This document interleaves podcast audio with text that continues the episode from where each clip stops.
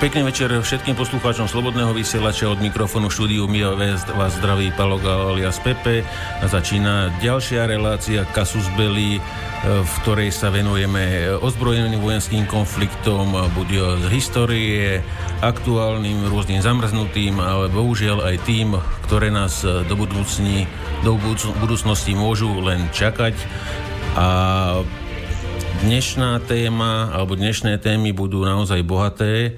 E, tie, ktoré boli plánované, samozrejme budeme sa venovať e, akciám Ukrajiny e, na ruských hraniciach, kde sme tému nazvali NATO VS Rusko rukami Ukrajiny s otáznikom. Hybridná vojna, by sme chceli spomenúť nejaké veci, takisto pripravenosť Spojených štátov na globálny konflikt, ak to vyjde časovo a možno sa aj dostaneme na konci relácie e, na, späť k nákupom a výberovým, výberovým konaniam armády e, Čiech a Slovenska. E, dnes prvú polhodinku relácie sa znovu vrátime k, k téme, ktorá je pre Slovensko veľmi nebezpečná ohľadne, ohľadne prívalu prívalu migrantov plánovaného a masívneho e, hlavne z afrického kontinentu. E, budeme mať na to špeciálneho hostia, ktorému som veľmi rád. E, takže dnes, dnešnú reláciu budeme robiť v kompletnej zostave. Zatiaľ nie je s nami Miro, keďže nie je online, ale on sa k nám, pri, k nám pravdepodobne pripojí počas relácie. Takže frontman relácie, dneska som nejaký ukoktaný, e, frontman relácie je Martin Koller, pekný večer.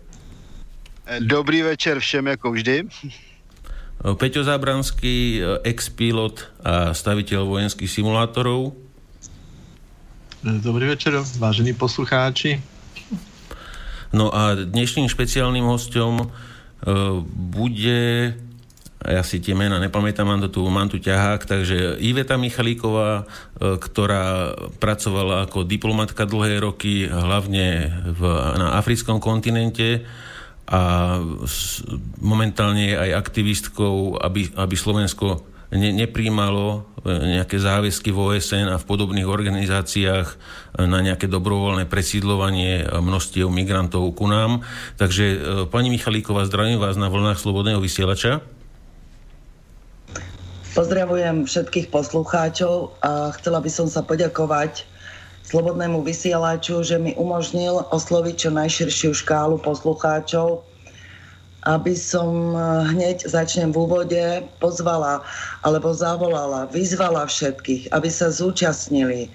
V sobotu sa organizuje veľký protest proti prijatiu globálneho paktu, ako aj ďalších dokumentov, ktoré majú nasledovať e, koncom decembra. E, v súčasnosti sa bude konať 1.12.2018 pred Ministerstvom zahraničných vecí Slovenskej republiky samozrejme.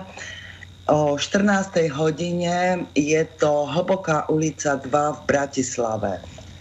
Tak by som uvítala čo najširšiu účasť.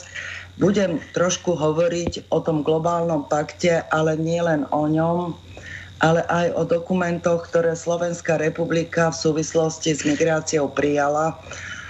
A skonštatujete, že zrejme to isté, čo ja, že ich je priveľa na to, aby globálny pakt bol taký nevinný, ako nám ho prezentuje minister Lajčák.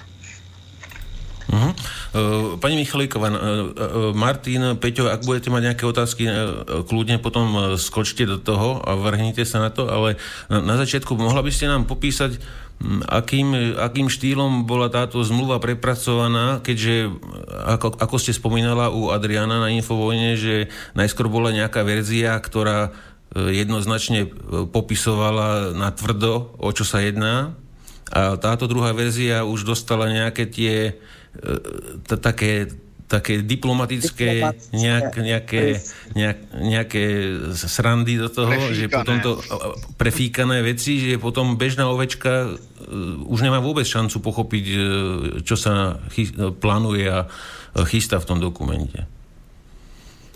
No, z hodou okolností som sa dostala uh, k dokumentu, k prvej verzii globálneho paktu migrácie, o riadenej migrácii.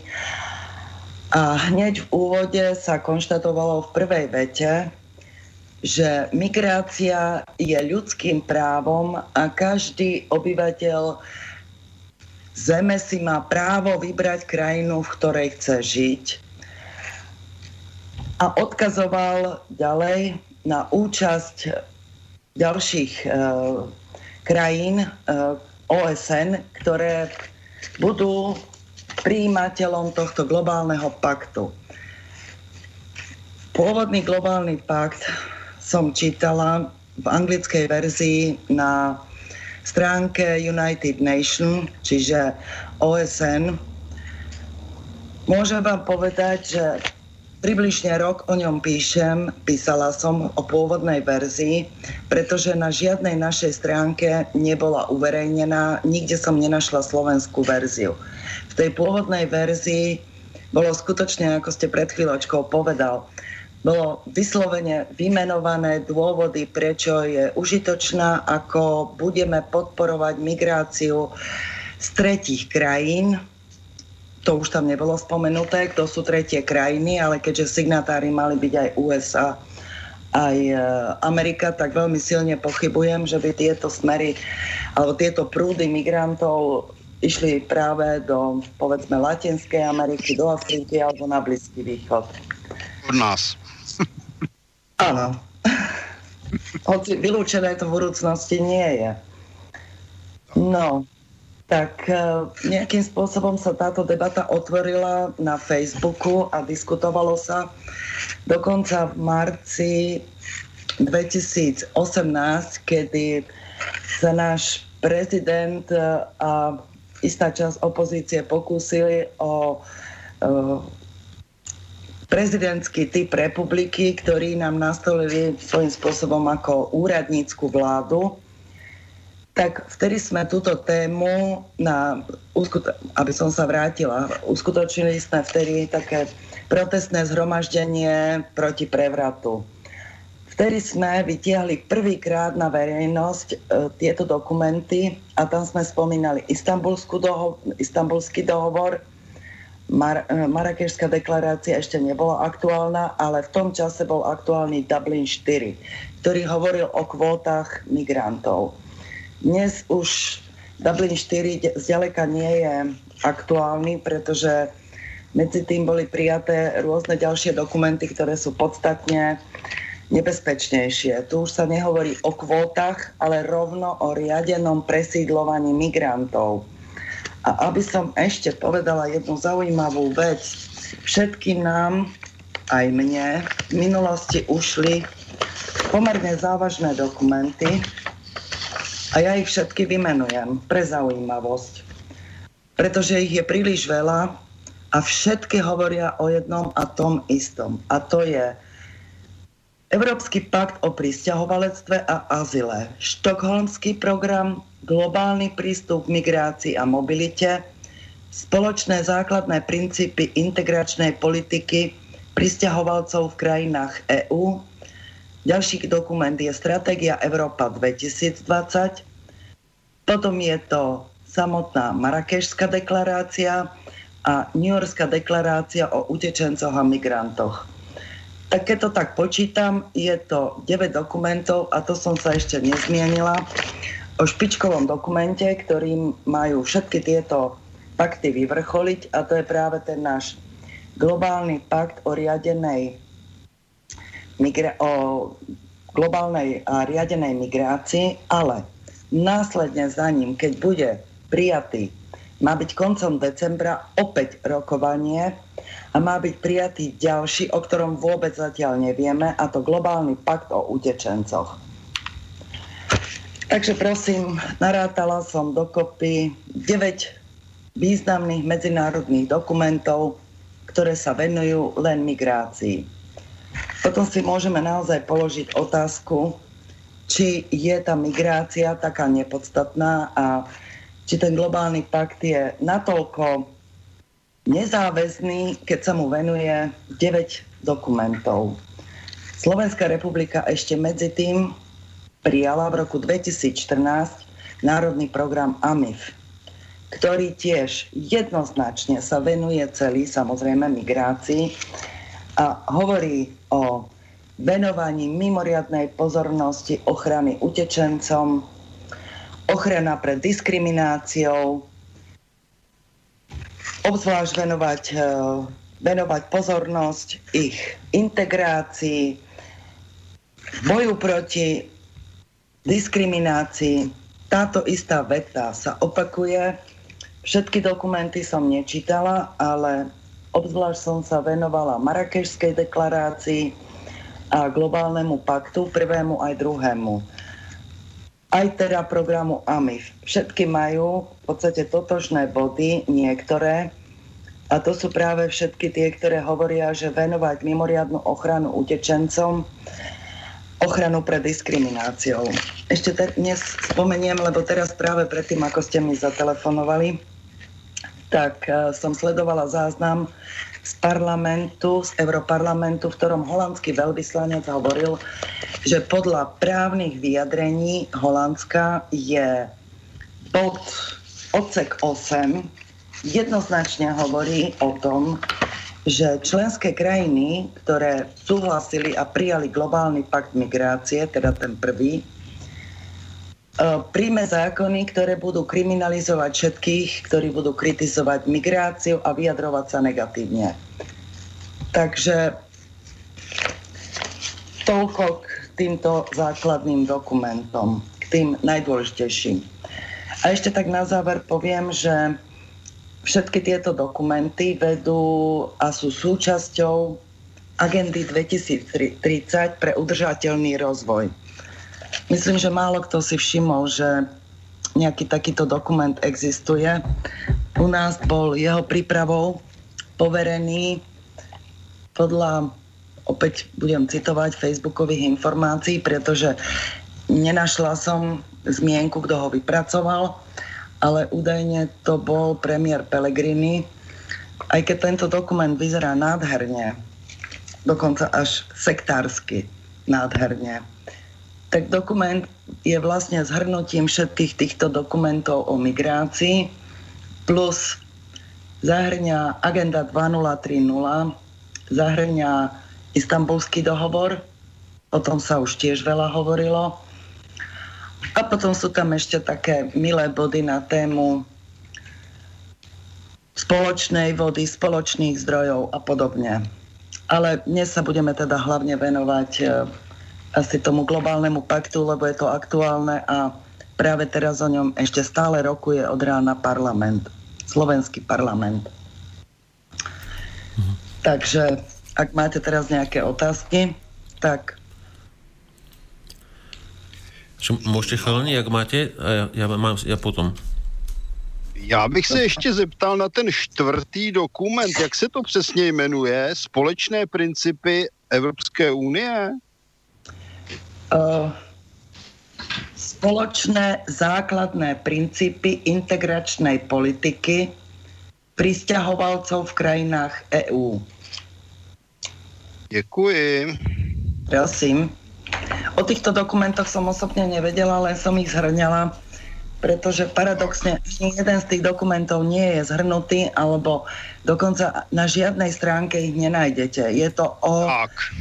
ťažko... To by to by, mě, to by mě zajímalo totiž, kolik z těch dokumentů, kte, když teda vyjdeme jenom z těch osmi základních, lze nalézt někde v češtině nebo ve slovenštině, protože každý taky neumí číst diplomatickou angličtinu.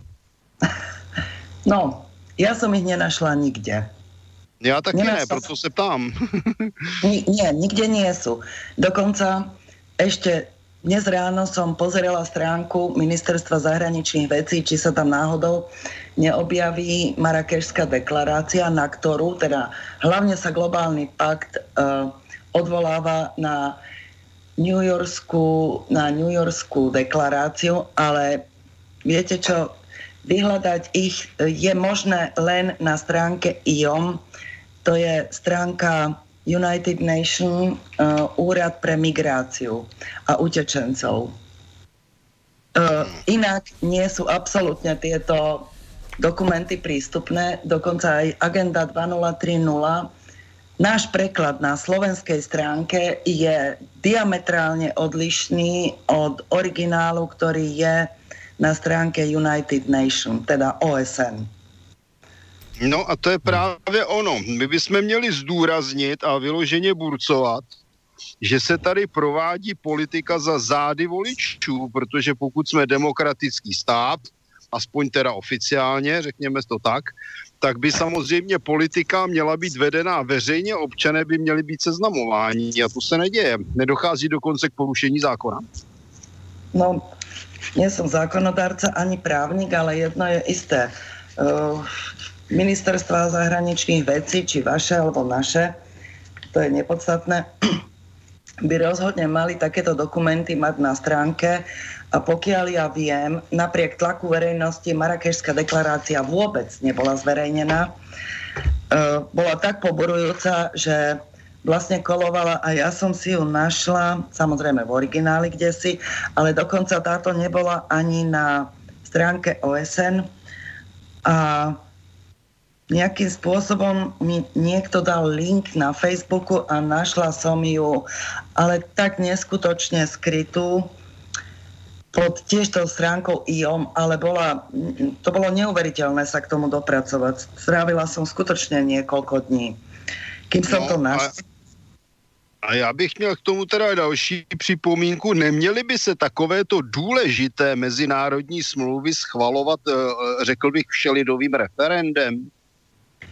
No z môjho pohľadu áno, pretože tieto dokumenty, tak ako sú napísané, tak tieto dokumenty majú zmeniť jednoznačne národnostné zloženie jednotlivých krajín. Sú nebezpečnější než vstup do Evropské unie nebo do NATO. Řekněme si to na rovinu. Určite áno. Nemohli by byť schvalované e, e, ľuďmi v, ref, v čerudovom referende, lebo by nikdy neprešli. A táto zámerná a riadená aktivita nemôže byť takýmto spôsobom presadzovaná. Musí byť robená teda pokutne, po podstôl, potichu a formou varenia žaby. Skúsim druhú verziu, potom tretiu. Neprešla tretia, prejde štvrtá, štvrtá prešla, skúsime zase posunúť overtonové okno o kúsok ďalej. Takže toto je spôsob, akým spôsobom títo vlastne fungujú.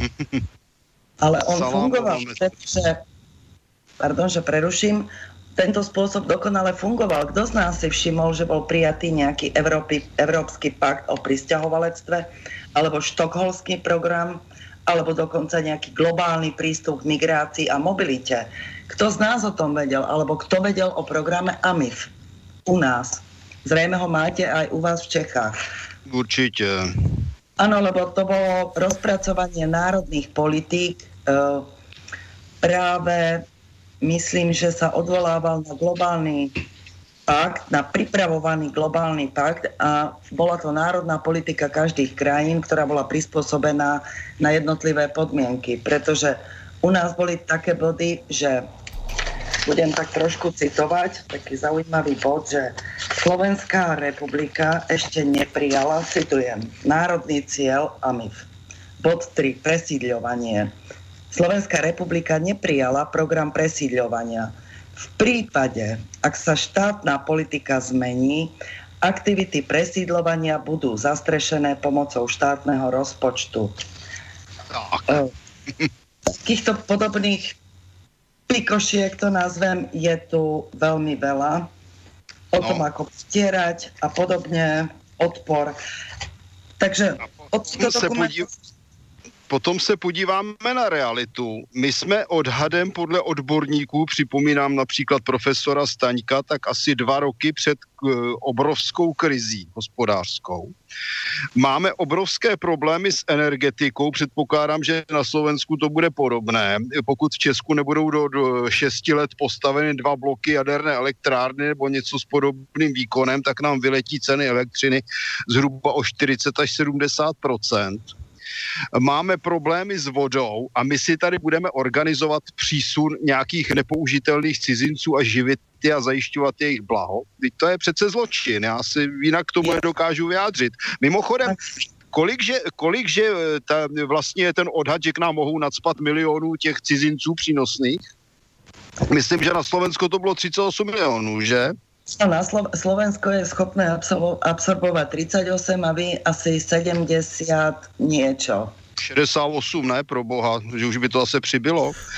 Martin, Martin, vy vždycky musí byť... Martin, jak sa hovorí, že tí, tí Čecháčci musia byť vždycky v niečom lepší, vieš, tak... No, a koukám, koukám. Když jde o somáriny, tak určitě. Áno. Skočili sme vám do toho. Takzvaná serenáda v politické praxi. No, takže takéto dokumenty nám pripravili a dnes pán minister Lajčák vášnivo obhajuje globálny pakt. Mala som ešte predtým, ako sme začali hovoriť, mala som ešte príležitosť sledovať vyhlásenia posledné, pretože sem tam bola pauza o rokovaní sa, čo to povedalo. Zatiaľ je situácia veľmi zaujímavá a myslím, že nepriaznivá pre nás, lebo posledný vývoj, ktorý som stihla pred telefonátom usledovať, je taký, že premiér Pellegrini trvá na tom, aby minister ostal a hľadá kompromisy. Ale tu kompromis neexistuje. Pretože opäť budem citovať uh, z tejto zmluvy. Veľmi zaujímavý úvod, ktorý už si všimli, všimol si ho aj poslanec eh, pán Paška. A tento bod nám hovorí o tom, že my zúčastnení mám tu strašne veľa papierov, lebo som si ešte robila pred začiatkom poznámky, ale to je zaujímavé, pretože úvod hovorí my zúčastnené hlavy štátu a najvyšší predstavitelia štátu v zmysle a odvolávajúc sa na New Yorkskú deklaráciu súhlasíme s prijatím globálneho paktu. Už len keď túto úvodnú vetu, ktorú som tiež zverejnila na Facebooku, aby si všimli, a už sa o tom hovorí, a práve o tomto bode sa hovorí dnes najviac, tak e, ako diplomatka bývalá by som chcela povedať veľmi dôležitý bod. Ministerstvo totiž môže splnomocniť hoci ktorého diplomata ako najvyššieho predstaviteľa a poslať ho na akékoľvek rokovanie v mene štátu, čo práve, práve toto minister Lajčak pripravuje. E, existujú rôzne funkcie splnomocnencov, ktorých vláda poverí a premiér Pellegrini si dal preveriť, do akej miery bude záväzné pre nás, keď sa tam na e, konferencii ku globálnemu paktu zúčastnia, zúčastnia zástupcovia štátu, a teda aj Slovenska. Samozrejme, keďže ministerskí zamestnanci sú podriadení ministrovi Lajčákovi a by dostali okamžitú výpoveď, keby dali iné stanovisko, tak ich stanovisko zatiaľ, pokiaľ z posledných správ viem, bolo veľmi vyhybavé. Čiže premiér Pellegrini prakticky nedostal žiadnu informáciu. Tak ja môžem povedať len toľko, že som v roku 2013 dostala jednoducho list ministra ako charge d'affaires, pretože som bola dlho na veľvyslanectve pri Africkej únii dlho sama a bola som tam charge d'affaires a keďže bola veľké stretnutie všetkých hlav štátu v roku 2013, minister Lajčak mi len prostredníctvom referenta poslal telegram, že ma splnomocňujú a bola som najvyšší predstaviteľ štátu. Takže toľko k tej našej účasti. Tak uh, považujem konanie pána Lajčáka za maximálne vlastizradné, pretože v tejto krajine je množstvo ľudí, ktorí robili v diplomácii, ktorí poznajú tieto pravidlá, ktorí poznajú Viedenskú konvenciu o diplomatických stykoch a musím bohužiaľ, aj keď nerada používam silné slova, skonštatovať, že nielen zavádza verejnosť, ale nás vyslovene klame. A klame nás za účelom toho, že neviem z akého dôvodu musí si byť vedomý, čo by znamenalo, keby sme sem, ako hovorí globálny pakt, Slovensko by bolo tranzitnou krajinou utečencov z Afriky a Blízkeho východu. Tak keď si predstavíme 100 tisíce, možno milióny, ako by asi vyzeralo Slovensko po vstupe takýchto más migrantov. No, pani Michalíková, ja som minule spomínal len takú, takú príhodu, ako sa tu u nás na malom meste objavil jeden migrant a policajti mali problém, nevedeli čo s ním, tak neviem si predstaviť, keď nám tú hranicu prekročí tisíc, povedzme, tisíc jo. migrantov, že, že, že čo bude, aká veľká sranda, akože v, tých, v našom štáte krásnom, milovanom. A teď si, teď tak si ja myslím, že by to bolo miliónov. no, nezachádzajme. Ja myslím, že Slovensko by zlikvidovalo celkom pokojne aj 100 tisíc. Určite. Ešte sa vás spýtam teda, že máme vás na pol hodinky, tak uh, už ste mi slúbila, tak medzi rečou, že môžeme spraviť niekedy reláciu aj v budúcnosti, aj ohľadne Afriky a kolonializmu a podobne, lebo máte tam kopec skúseností, tak bolo by to zaujímavé určite pre poslucháčov. Ale ja sa ešte spýtam na toho, na, na, toho, na toho Lajčáka, bol to váš vlastne priamy nadriadený dlhú dobu, Áno. Praco- pracoval tento človek niekedy pre Slovensko, alebo e, dá sa povedať, že pracuje pre niekoho a, tu sa, a my ho ešte platíme, ako ho strašne milujeme. Pretože mňa zarazilo jedno vyhlásenie, ktoré mal v posledných dňoch, e, keby som tu jeho diplomatickú v úvodzovkách reč preložil do našej štandardnej slovenčiny, tak mi to pripadalo, tých 150 hňupov v tom parlamente, neviem, čo mi má kecať do, tej, do mojej práce, a ano. to som preložil, to, čo asi povedal. A potom sa vyhrážal takou vecou v vozovkách diplomaticky, že e, teraz mi do toho budete kecať a na budúce mi prikážete uznať Kosovo. Ako, to bola možno jediná vec, e, ktorú im, im, im dovolili z, niekde zo západu spraviť, že to Kosovo sme nemuseli uznať kvôli uh, stále otvorenej veciam s Maďarmi. Takže ako to vidíte teda vy s tým Lajčákom? Pracoval teda niekedy vôbec pre Slovensko, alebo je to nejaký trojský kôň? Viete čo, môj osobný názor, ale teda myslím, však som samozrejme v kontakte s kolegami. E, pokiaľ bol len e, generálnym riaditeľom alebo veľvyslancom, tak e, moje hodnotenie, alebo teda všeobecné hodnotenie na ministerstve nebolo zlé. Ako náhle sa stal ministrom a to bolo prvýkrát, myslím, v roku 2006. Bolo tam vidieť zjavnú tendenciu odkláňania sa od národnej politiky. Tá bola očividná, ešte možno prvé roky až tak nie, ale už druhej vláde Roberta Fica to bolo veľmi očividné. Tak e, napokon sami vidíte tieto dokumenty, vidíte jeho prístup, veď urážať poslancov, dokonca celý svet e, zo zápecníctva a podobne, dokonca, aby si minister zahraničných vecí dovolil niečo podobné, veď on je súčasť vlády a je povinný príjmať rozhodnutia, ktoré príjme, alebo určitú vládnu politiku, ale ja už som v roku 2012, 2013, 2013 prvýkrát. E, očividne sa nám občas, a nemôžem si spomenúť na všetky situácie, kedy sa nám až zastavil dých pri úplne rozdielných postojoch Lajčáka, ako mal medzinárodné vyhlásenia Robert Fico v tom čase, predseda vlády.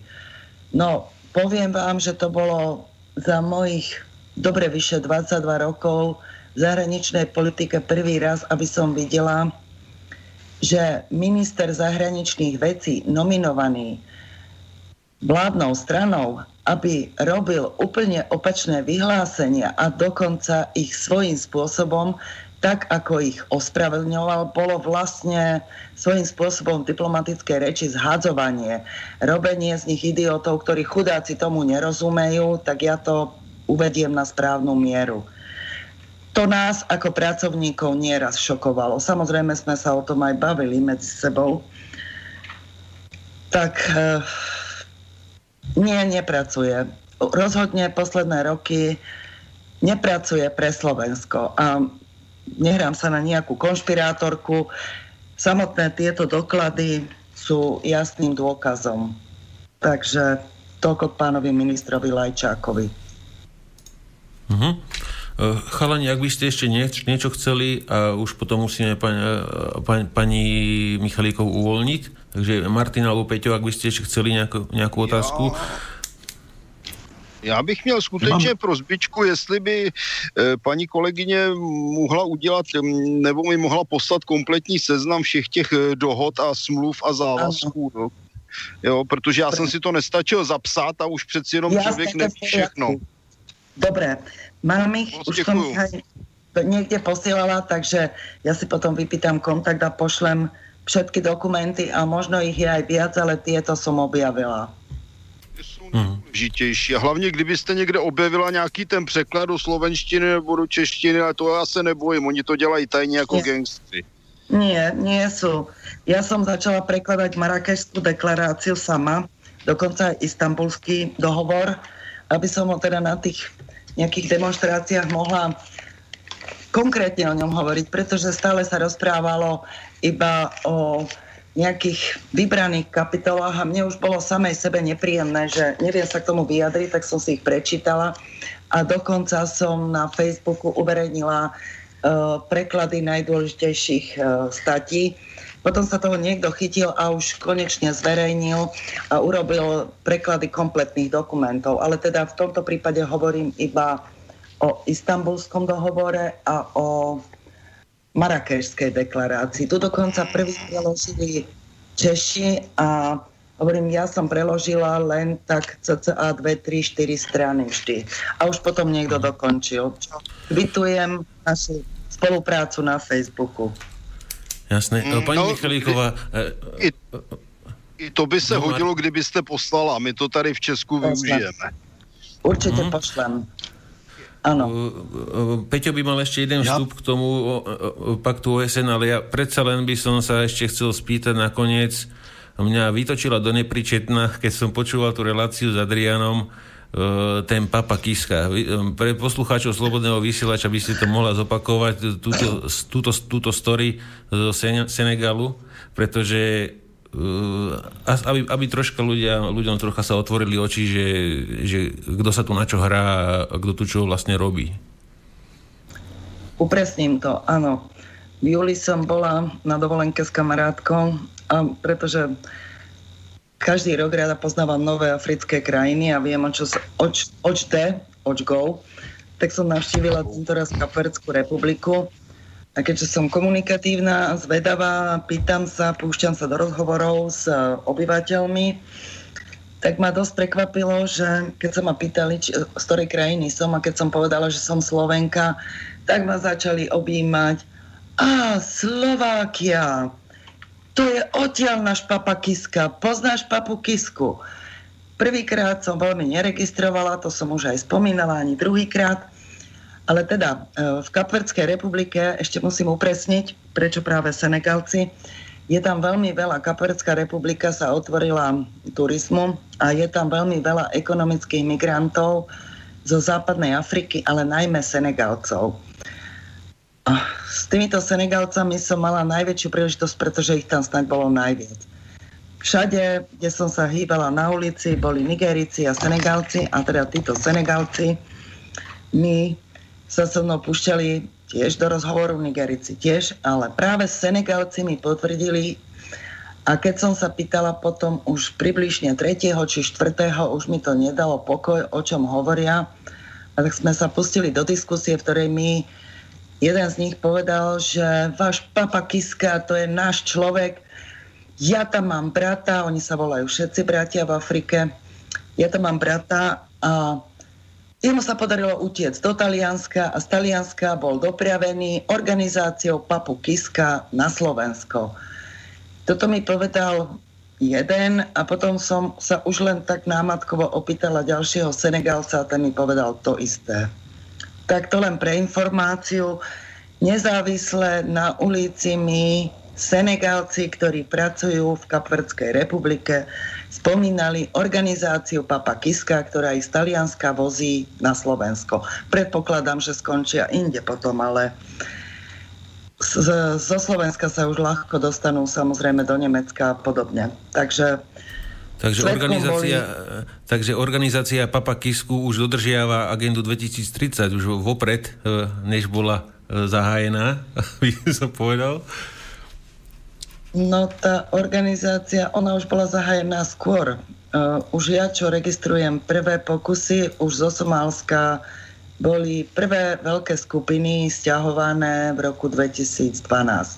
To som ešte bola pracovníčka a veľmi som protestovala, pretože poznám somalskú komunitu. V Addis Abebe žili 100 tisíce Somálcov. A to by bolo zase na dlhú tému. Takže... To je tá příští hmm. relace. To je, áno, to je tá budúca. A, a, a Peťo, Peťo chcel to... niečo doplniť? Eh, pani Michalíková, určite ma doplnite, ale dal by som pár vecí, ktoré vlastne celé toto súvisí aj s našou reláciou, ktorú tu pravidelne mávame a považujem to za súčasť hybridnej vojny, E, kde patrí ekonomické tlaky, kde patria kybernetické ano. útoky, informačná vojna a aj diplomácia. A v rámci tej diplomácie ste spomínala dokumenty, ktoré si predstavíme ako nejaké nožnice, ktoré sa začínajú otvárať. Tie prvé dokumenty sú také mierne, všeobecné. Tie nožničky sa otvárajú pomaly, pomaly a teraz už sú tak otvorené, že si to ľudia, teda aspoň tí aktívnejší, začínajú všímať. A otázka je, či si to stihnú všimnúť tak masovo, aby sa podarilo tá, toto svinstvo zastaviť, aby proste nás tu nezapla, nezaplavili e, cudzí migranti a naša kultúra úplne skočí. Dovolím si prečítať najdôležitejšie, najvypuklejšie anomálie, ktoré vyhodnotil sám sudca Najvyššieho súdu, pán Harabín. Takže budem pár vecí z toho dokumentu cit- citovať trestať slobodu slova, že budeme robiť migrantom reklamu, že budeme hovoriť iba o údajných pozitívach migrácie a súčasne zakážeme informovanie verejnosti o negatívnych faktoch s tým spojených. Iniciatívne vyhľadávať a presviečať ľudí, aby mali záujem o prisťahovanie na Slovensko a do Európy. Podporovať migrantov nezávisle na tom, či sú utečenci ekonomickí alebo iní, čo je síce v rozpore s medzinárodným a našim právom, ale to nevadí. Zvyšovať kapacity na príjmanie migrantov, vopred si zisťovať, kto k nám prichádza, aby sme ich na hraniciach nezdržiavali. Nepovažovať za trestné ilegálne prekročenie našich hraníc. Propagovať a podporovať migráciu a multikulturalizmus ako prospešné javy. Učiť migrantov, ako ich nelegálnu migráciu legalizovať organizovať komplexné programy pre migrantov ešte pred ich vycestovaním na Slovensko. To, čo sa deje. Prenasledovať ľudí, ktorí sa boja migrantov, teda ktorí majú ako keby xenofóbiu. Prenasledovať prípady prejavov rasizmu iba voči migrantom. A nenávistné prejavy voči domácemu obyvateľstvu vôbec proste ako keby neexistovali podporovať médiá, ktoré propagujú migráciu a na druhej strane nepodporovať médiá, ktoré sú v migrácii kritické, napríklad my. Migráciu plánovať a začleniť plány migrácie do miestnych, štátnych, regionálnych programov rozvoja spoločnosti a ďalšie. Takže súčasť hybridnej vojny na likvidáciu našej krajiny, ktorá pomaly prebieha tempom síce neviditeľným, aj rímska ríša sa tvárila, že ide pomáhať najprv susedom, ich chrániť pred kadekým a potom sa tam usalašili. Takže ak máte niečo, skúste ešte doplniť.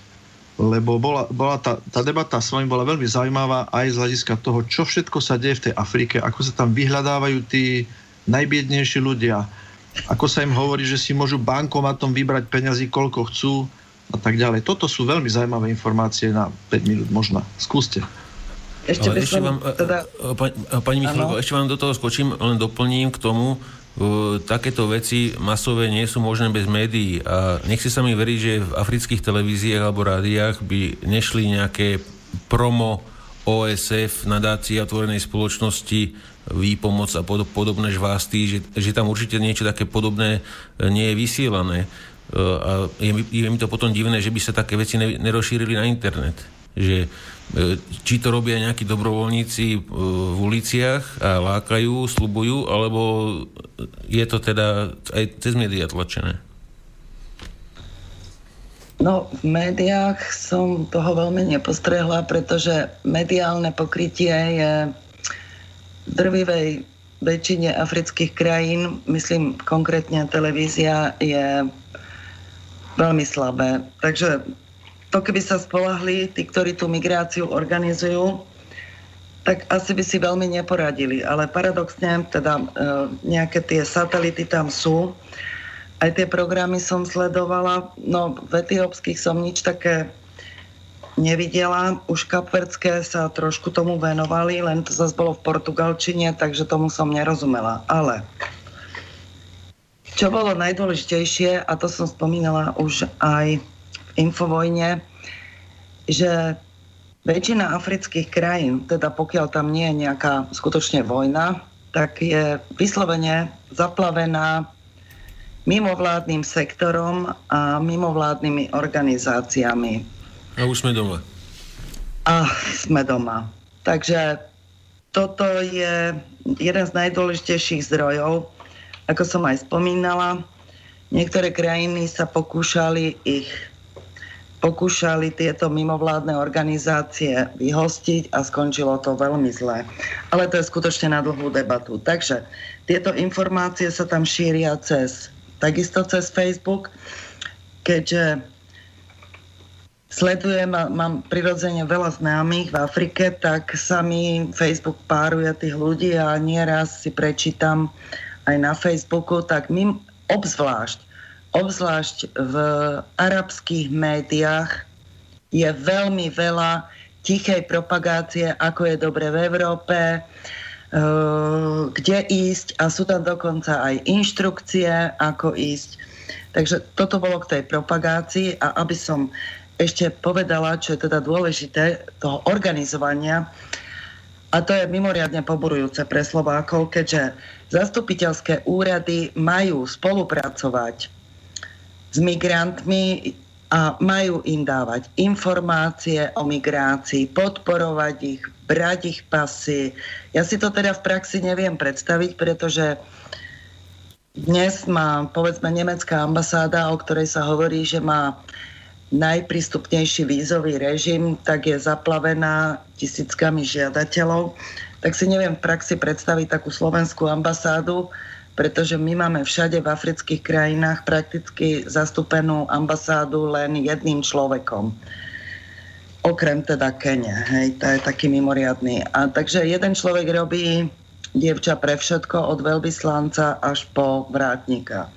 Tak neviem si dosť dobre predstaviť, ako tento jeden človek, ak toto príde do platnosti a tí Afričania o tom informovaní sú, a to mi verte, cez Facebook, cez média, či už lokálne, ale tie mimovládne organizácie sa postarajú. Takže tieto informácie tam sú a ja som sa konkrétne pýtala aj Maročanov, odkiaľ berú tieto informácie. Facebook, sociálne siete.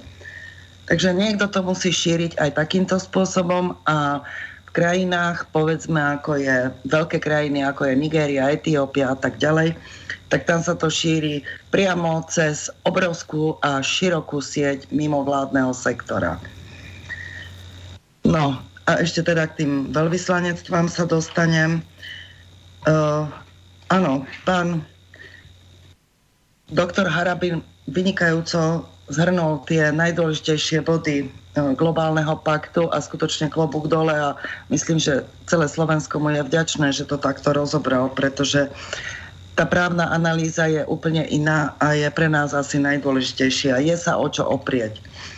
A tieto body, ktoré tam vymenoval, tak tie dnes rozoberal práve aj holandský, holandský europoslanec. Presne tie isté, pretože tam to zase nezávisle od e, našich právnikov rozobrali holandskí právnici. Áno, je to tak podstatným a najpodstatnejšou časťou globálneho paktu a všetkých týchto dokumentov je, že každá krajina má či už veľvyslanectvom, ktoré má v tej krajine informovať a vlastne neoficiálne propagovať širokú masovú migráciu do Európy a pomáhať im, dávať im nejaké brožúrky alebo letáky,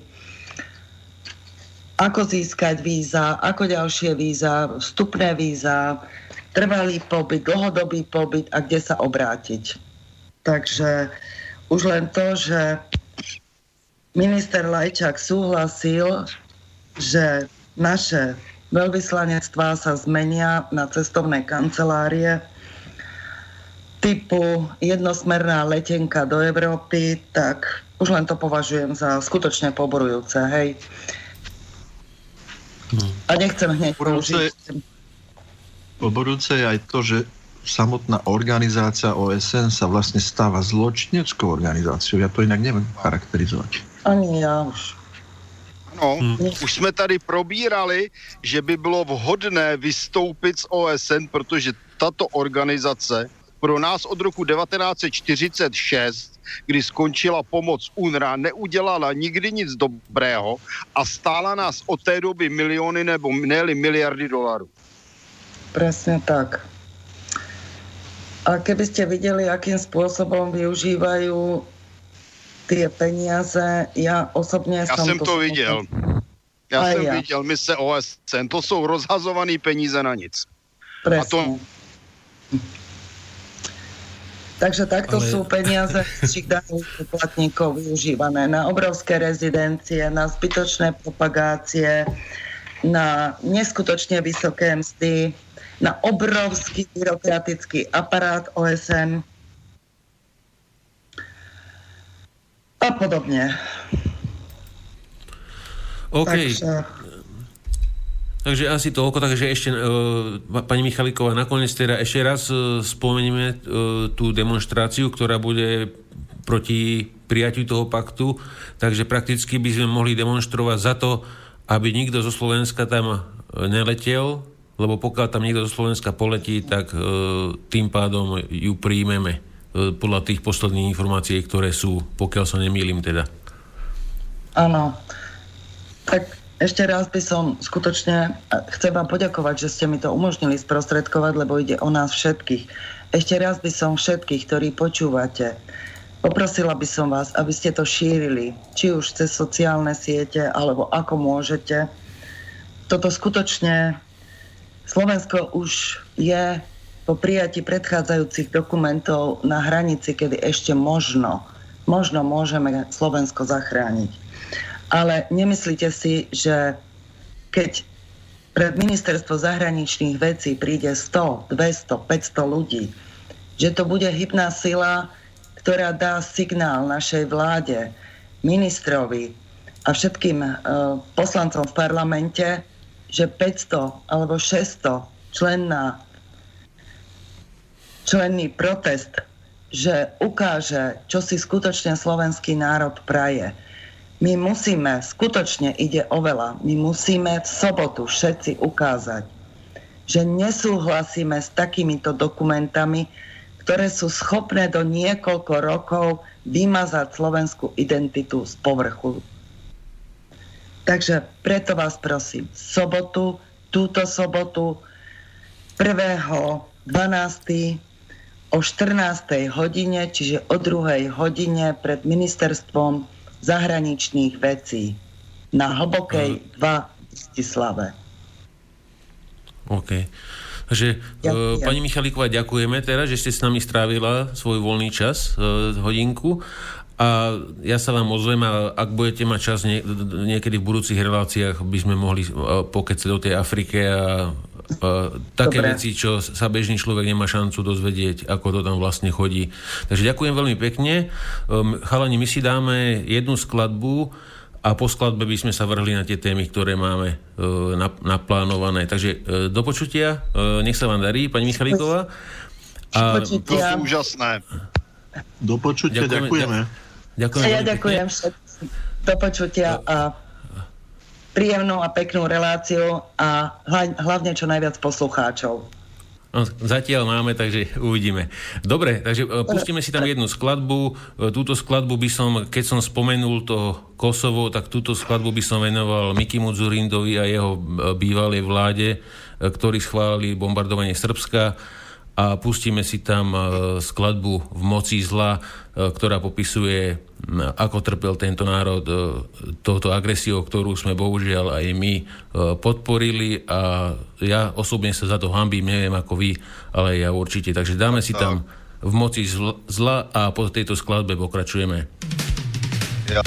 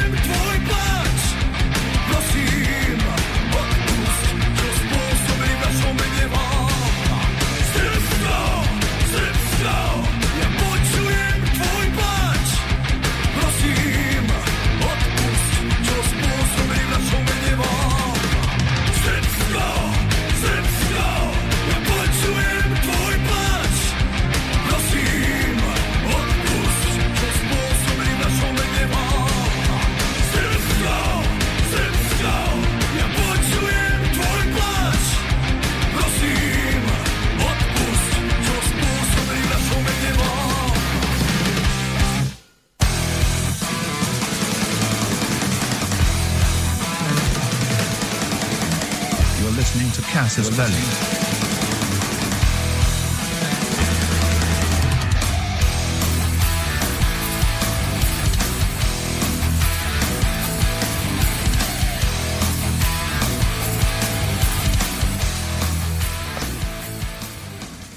No a my z Kasus Belli pokračujeme ďalej, takže zdravím všetkých poslucháčov na streamu Slobodného vysielača. E, písať môžete vaše postrehy, námety a podobne na cb zavinaš slobodnyvysielač.sk Taktiež e, môžete aj telefonovať do štúdia Mijava 0944448883. E, nechajte nás ešte troška rozbehnúť, takže tak od tej desiatej e, by to bolo ideálne. Takže chalani, poďme sa pozrieť teda na tú Ukrajinu, v ktorej nám klesla kleslo obyvateľstvo v 2001 roku malo 42 miliónov a momentálne 2018 podľa odhadov majú len 20 až 26 miliónov odhadom, takže je obrovský exodus ľudí odtiaľ, ani sa bohužiaľ nečudujem. Takže Martin, pozrime sa teda, poďme sa pozrieť teda na to, čo sa, čo sa nám tam udialo a, a aké to môže mať teda konsekvencie politické, teda aj vojenské a podobne. No tak myslím, že to všichni zaregistrovali, že došlo k potopení Porošenkovy armády, když bych to tak řekl s, s troškou nadsázky. Došlo k námořnímu střetnutí, eh, které v podstatě, když budeme upřímní, vlastně není zcela jasné, protože eh, tři eh, ukrajinské lodě, z nich jedno teda remorker, patrně civilní, plus dvě malé válečné lodě, vpluli do ruských vod a tam se na ně eh, vrhly teda ruské válečné lodě, jedna z nich taranovala ukrajinský remorker a ty válečné lodě ty se hrdinsky vzdali bez boje v podstatě. Byly tam, byly tam nějaké prudké manévry. Ukrajinská strana tvrdí, že splnila všechny požadavky v souladu s mezinárodními dohodami a že k napadení ruskými loděmi došlo ještě před územím, kde by teda mělo právo Rusko provádět takovouto činnost. Pardon? Zde bych uvedl, že mezi Ruskem a Ukrajinou existuje smlouva z roku 2003, která vymezuje práva a povinnosti a podle té e, jsou ukrajinské válečné lodě povinny hlásit každý průjezd a Rusové je mohou kontrolovat stejně jako mohou kontrolovat lodi obchodní, které proplouvají Kerčskou úžinou. Nad Kerčskou úžinou je, jak známo, postavený most, kterému se říká teda také Putinův most. Problém eh, posledního konfliktu z hlediska médií je v tom, že nikdo z nás tam nebyl a nikdo z nás nemá jednoznačně relevantní informace. Ukrajinská strana tvrdí, že eh, průjezd lodí řádně ohlásila, ruská strana tvrdí, že průjezd lodí ohlášen nebyl. Sam, celá věc v podstatě skončila poškození remorkérů, zraněnými a tak dále a tak dále a za hlavně zajetím všech ukrajinských lodí a jejich následným předáním na Krym. Výsledkem je divoká akce ze strany EU a NATO, kdy tedy opět eh, je zde velký povyk o ruské agresivitě, o potřebě dalšího embarga, vyhrůžky, že do Azovského moře vplují tedy válečné lodě NATO, protože Rusko zabraňuje volné plavby a tak dále. Když se podíváme na platné mezinárodní úmluvy, tak existují vlastně tři velikosti eh, uznávané eh, teritoriálních neboli výsostných vod. Eh, první dvě jsou 12 mil, to znamená zhruba 12 mil je zhruba v přepočtu nautických mil, bych zdůraznil námořních, je v přepočtu zhruba 20 kilometrů, takže to je 40 kilometrů. Pak, jsou ještě, pak je ještě zóna výlučných ekonomických zájmů, která je 200 nautických mil. Když se podíváme na eh, velikost Azovského moře, tak zjistíme, že Azovské moře je takový, takový pomačkaný čtverec nebo okruh s takovým výběžkem směrem na severovýchod ale v podstatě nikde není širší nebo není jeho průměr větší než 200 kilometrů, je tedy všude méně než 200 kilometrů. To znamená, že se tam prolínají ty výsostné vody v různých místech uh, Ruska a Ukrajiny. Nicméně uh, Rusko kontroluje Kerčský průliv i s mostem. Objevila se další věc, že Západ eh, jako na podporu ukrajinské propagandy a potřeby údajné, tedy svobodné plavby, označuje za hlavní problém eh, ten takzvaný Putinův most, protože pod ním údajně neproplují eh, kontejnerové lodě Roro. A zde je zásadní otázka Kontejnerové lodě totiž skutečně jsou tak vysoké, že se nemusí vejít některé, upozorňuji, pod ten Putinův most. Nicméně eh, všechny tyto lodě mají eh, zátěžové komory, kterými jsou schopny zvýšit svůj ponor až v podstatě na úroveň ponoru, který mají, když jsou plně zatížené. A tyto zátěžové komory se používají například v době, kdy lodě jsou prázdné, mají malý ponor, jsou méně stabilní, především příčně a dostanou se do velkých vln a nebudou mořské bouře. Pokud by tedy došlo k zaplavení těchto komor, tak by lodě pravděpodobně bez velkých problémů propluly do Azovského moře a naložené samozřejmě by propluly i zpátky. Kromě toho, řekněme si to na rovinu, Putinův moc vznikl proto, že Ukrajina zablokovala jiné vstupy na Krym. A dále je třeba dodat, že největší přístav pro námořní export přičemž 80% zhruba export Ukrajiny je námořních, je Oděsa. Nejsou to tedy přístavy v Azovském moři, jako je Mariupol, který je pomalu na dostřel, tedy tak eh, těch, eh, já je nazvu nepěkně, separatistických zemí tak, ale eh, hlavní přístav obchodní je Oděsa, které se vůbec teď tento problém netýká. Takže zde vidíme opět vykonstruovanou záležitost. Proč vykonstruovanou? Blíží se prezidentské volby na Ukrajině a Porošenko přes všechnu snahu a válečnou rétoriku a radosti služby v armádě je v situaci, že pravděpodobně ve volbách neuspěje ale pokud vyhlásí výjimečný stav, což se stalo, tak může volby odsunout a může odsouvat i opakovaně. Tudíž si udrží pozici. K tomu bych dodal to, co jsem říkal včera na hodinovém pořadu na televizi Prima, že volbám na Ukrajině už stejně chodí jenom staré báby, protože když tam přijdou chlapy, tak je okamžitě chytí, vrazí jim do ruky povolávací list a odtahnou je do kasáre. A zatím staré báby volili Pološenka, protože dostali pitlíky a bombónů, ale zdá se, že tentokrát už je situace na Ukrajině taková, že nezaberou ani ty bombóny.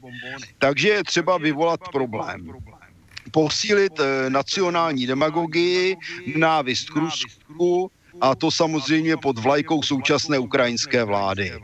Další e, důvod e, je ten, že v blízké době má dojít ke schůzce prezidentů Putina a Trumpa a Ukrajina se snaží vytvořit e, jakýsi problém, který by bylo třeba na této schůzce řešit a, roz, a rozeštvávat případně Putina a Trumpa.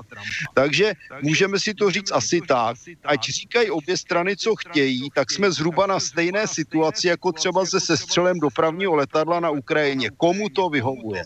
Logicky tento konflikt vyhovuje ukrajinské straně, která se tím zviditelňuje, posiluje protiruskou rétoriku a řekněme válečné štváčství a snaží se zatáhnout do svých problémů a své občanské války opět mezinárodní společenství, přičemž reprezentanti jak NATO, tak Evropské unie se do toho radostně zatáhnout dají. E, takže to je zhruba můj názor.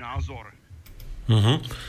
Ja, ja, ja no, googlil som nejaké veci a ohľadne, ohľadne tý, tých lodí, že akým štýlom boli vyslané a podobne, tak objavili sa dokumenty, ktoré zverejnila ruská FSB, ktoré boli e, nájdené na tej lodi Nikopol. A tam, tam je priamo písané, že, že majú spraviť e, vy, vykonať presun z Odesy do Berdianska v, v, v preklade v tajomnom poriadku, no ale to by som povedal, že to je akože nejakým uh, tajným spôsobom, nenápadne, so zameraním sa na zabezpečenie utajenia uh, prístupu ku tomu kanálu. Takže nejaký, a, a potom tam bol nájdený ďalší dokument rukami, rukou písaný, kde boli uh, súradníci GPS a všetko, kde mali vypísané presne, vedeli, kde tie ruské teritoriálne vody sú a kde nie sú. Takže išli, išli do toho no. s tým, že vedeli v úžině jsou všude ruské teritoriální vody, protože úžina je daleko užší než 20 nauti, 12 nautických mil. Tam je to prostě dané a je to dané i tou mezinárodní dohodou z roku 2003. Prostě Rusové mají právo tam ty lodě kontrolovat a objevila se byť ze Spojených států vyhrůžka možnosti útoku na pilíře mostu. A dneska se tedy Ukrajinci a jejich přátelé diví, že Rusové kontrolují i civilní lodě, aby nedošlo útoku na most. Navíc pokud jsem zaregistroval, tak na těch ukrajinských lodích byli příslušníci tajné služby a pokud byli na tom remorkéru, no tak byli na civilní lodi, což je v podstatě porušení mezinárodního práva. Dokonca na niektorých, na niektorých weboch sa objavili aj správy, čo mi posielal náš host za dva týždne, čo bude, že že nejakým spôsobom, neviem aký, akým spôsobom, Martin, funguje komunikácia medzi armádnymi loďami, je, je nejakým spôsobom šifrovaná a že mali, že, ma, že, že, že, že, mali prísť, že mali prísť o nejaké šifrovacie kľúče, čo tam mali, akože, že vyzerá to, že, dali, že to dali do, e, ako do rúk amatérom a pravdepodobne sa takto Rusi dostali k tým šifrám, ktoré majú momentálne na námorníctve Ukrajinci. No tak komunikace mezi loděmi je v podstatě několikerého způsobu. Za prvé mohou ty lodě si předávat pakety, to znamená vlastně písemné zásilky, které se můžou převážet člunem, nebo se přetahují po lanech, anebo se vystřelují pomocí speciální pušky. Eh, druhá možnost jsou signální reflektory, které předávají teda pomocí morzeovky zprávy. No, třetí možnost je tedy bezdrátová komunikace, to znamená vysílačka, která je kódovaná. Eh, ty první dva systémy vlastně moc narušit nejdou, maximálně ten reflektor, když je mlha a může to být samozřejmě viditelné z, z, z určitých směrů, ale co se týče bezdrátové komunikace, tak se to samozřejmě odposlechnout dá, proto ta bezdrátová komunikace může a nemusí být kódovaná. A to už je otázka, eh, jaký kód se používá, proč se používá, kde se používá. Je zvláštní, jestliže by lodě, které mírově přejíždějí mezi dvěma přístavy, sebou vedly komunikaci kódovaným způsobem. To je poměrně jako zvláštní. Hmm. Aspoň čo som si ja všimol, tak bola jedna zaujímavá vec, že e, radiová komunikácia e, ruských lodí, ktoré boli v tej operácii na ich, na ich odstavenie, e, bola zverejnená z ukrajinskej strany a preto vznikajú podozrenia, že tento záznam bol podhodený Ruskou federálnou bezpečnostnou službou, aby, aby dokázali, že oni neboli ten agresor.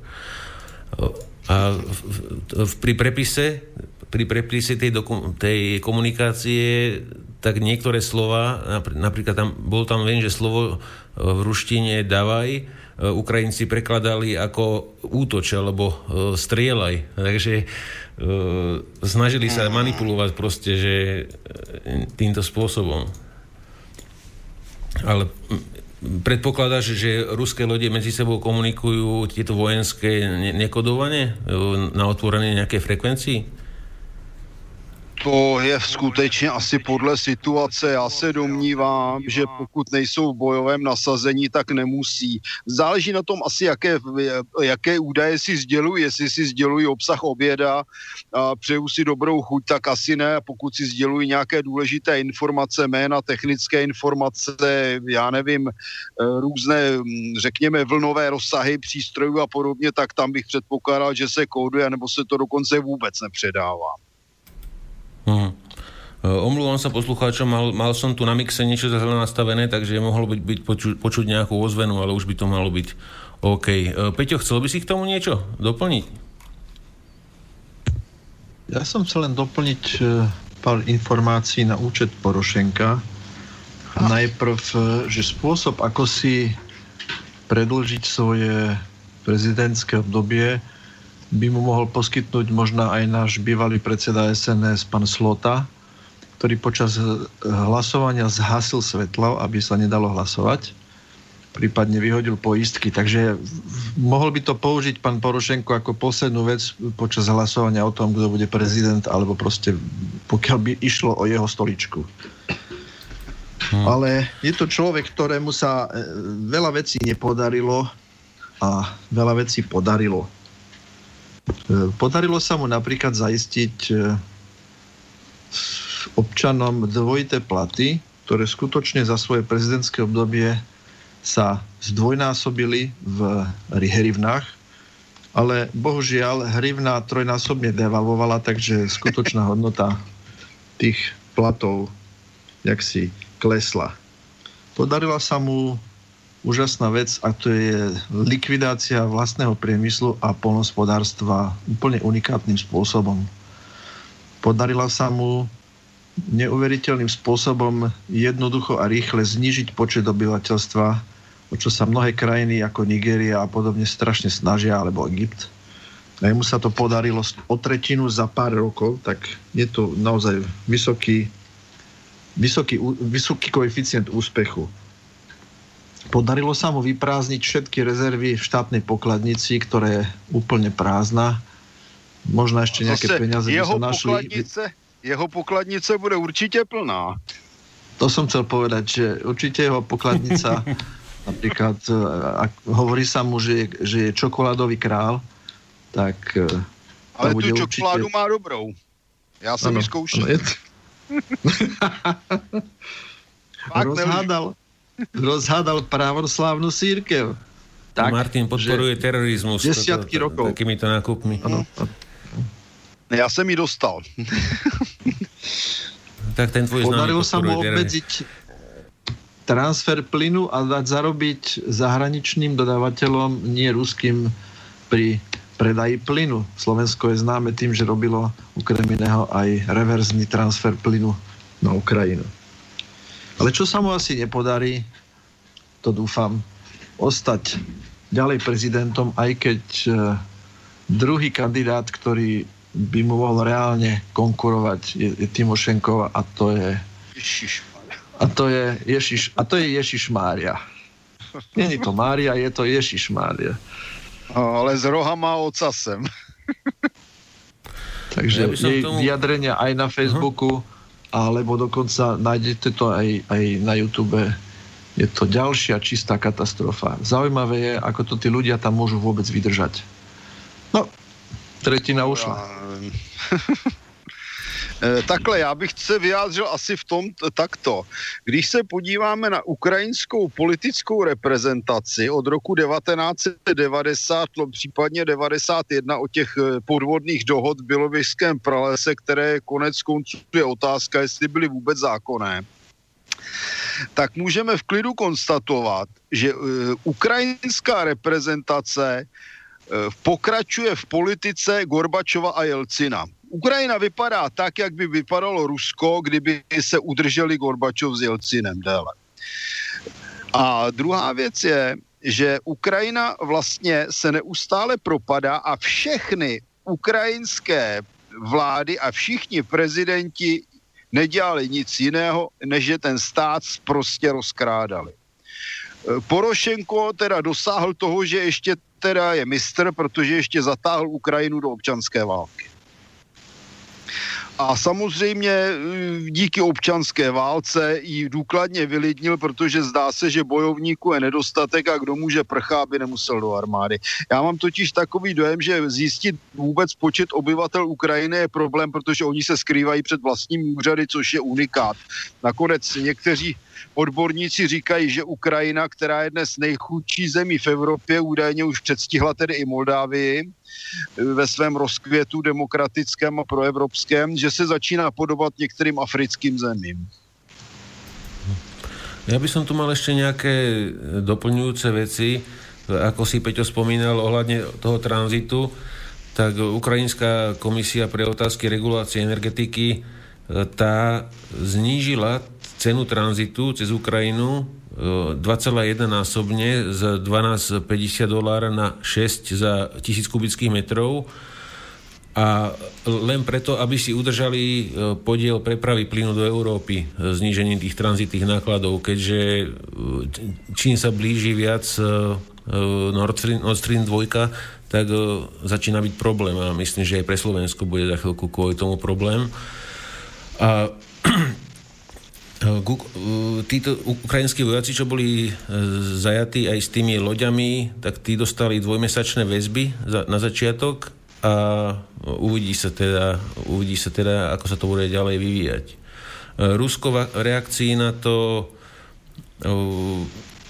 pre, železnič, železnicou preváža nejaké zopár batérií S-400 na, na Krym. Hmm A okrem toho, okrem toho, čo som videl, tak mali nasadiť systém BAL, to ti Martin asi niečo hovorí, mali by to byť rakety... Není to VAL? Počkaj, ja sa pozriem, mám to tu niekde. Buď VAL, ale má to rak, nejaké azbuka, rakety... A, azbuka latinka, no, pacha na to. Má, má, má, to, má, má to rakety jsou, To jsou rakety proti, proti pobřežní obrany. Rakety ano, pobřežní obrany. Ra, rakety KH-35, ktoré majú dostrel 130 až 260 km a sú schopní potopiť s tým... Je... No, no, no, a sú s ním schopní potopiť lode do výtlaku 5000 tón. Já jsem je viděl letos na armii na vlastně zbrojařském veletrhu v Moskvě. Oni, ona je to už modernizovaná verze, nevím, jakou teda odvezli na ten Krym, ale ano, je, je to v podstatě dělostřelectvo pobřežní obrany nebo raketové dělostřelectvo pobřežní obrany, když bychom to řekli přesně. Ano. No a ohľadne, ohľadne toho uh, prakticky to nie je ani vyhlásený vojnový stav, ale len stanné právo. Alebo je to to isté? No, stanné právo nemusí být vyhlášení války, to jsou různé věci, ale právě pro Porošenka je důležité to stané právo, protože mu umožňuje odsunout volby. Je zajímavé, že on vyhlašuje stané právo po celé Ukrajině, Jo, a přitom e, rvačka se e, strhla e, na vodě až za hranicemi Ukrajiny de facto. Tady je přesně mm, vidět, že to byla předem připravená provokace mhm. na to, aby se mohlo to stané právo vyvolat. Ale musím ťa opraviť, Martin, aspoň podľa informácií, ktoré mám ja, tak to stané právo bolo vyhlásené len na, hranic, na, na, v regiónoch na hraniciach s Ruskom, s Bieloruskom a s Podnestierskom. Takže nevyhla, no, ani není vyhlásené. Skoro všechno. No, no to sú všetky územia, kde by ho nevolili, vieš, o to ide. No, to je přesně ono, ano. V podstatě, co tam není? Není tam Kiev a západní Ukrajina, jinak, jinak to, co si vyjmenoval, je, je celá Ukrajina skoro. An, Zdá, záleží na tom, jak oni to samozřejmě prezentují. Ma, Martin, máme poslucháča na linke, tak skúsime ho. Nech sa páči, môžete hovoriť? Mm, dobrý večer. Viete čo, zaregistroval som, že Ukrajina bude tam mať milión vojakov to je hodne veľa, aspoň taká správa bola.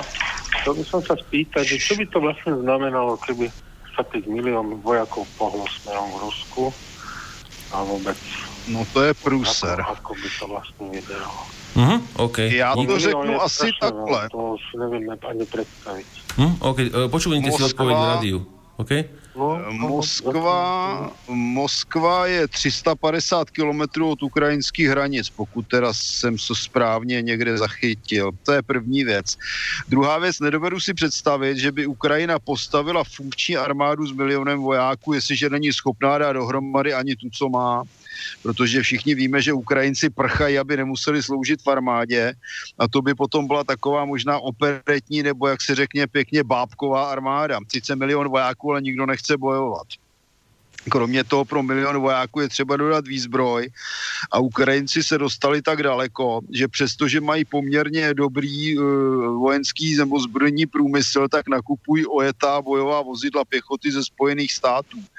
Uh, ono to tam vypadá tak, že to rozkradli stejně jako tu flotilu Azovskou a Sevastopolskou, takže nakonec tam měli Ukrajinci jedinou ponorku a tu museli dát do šrotu, protože ji tak dlouho zanedbávali, až, až se málem sama potopila byla.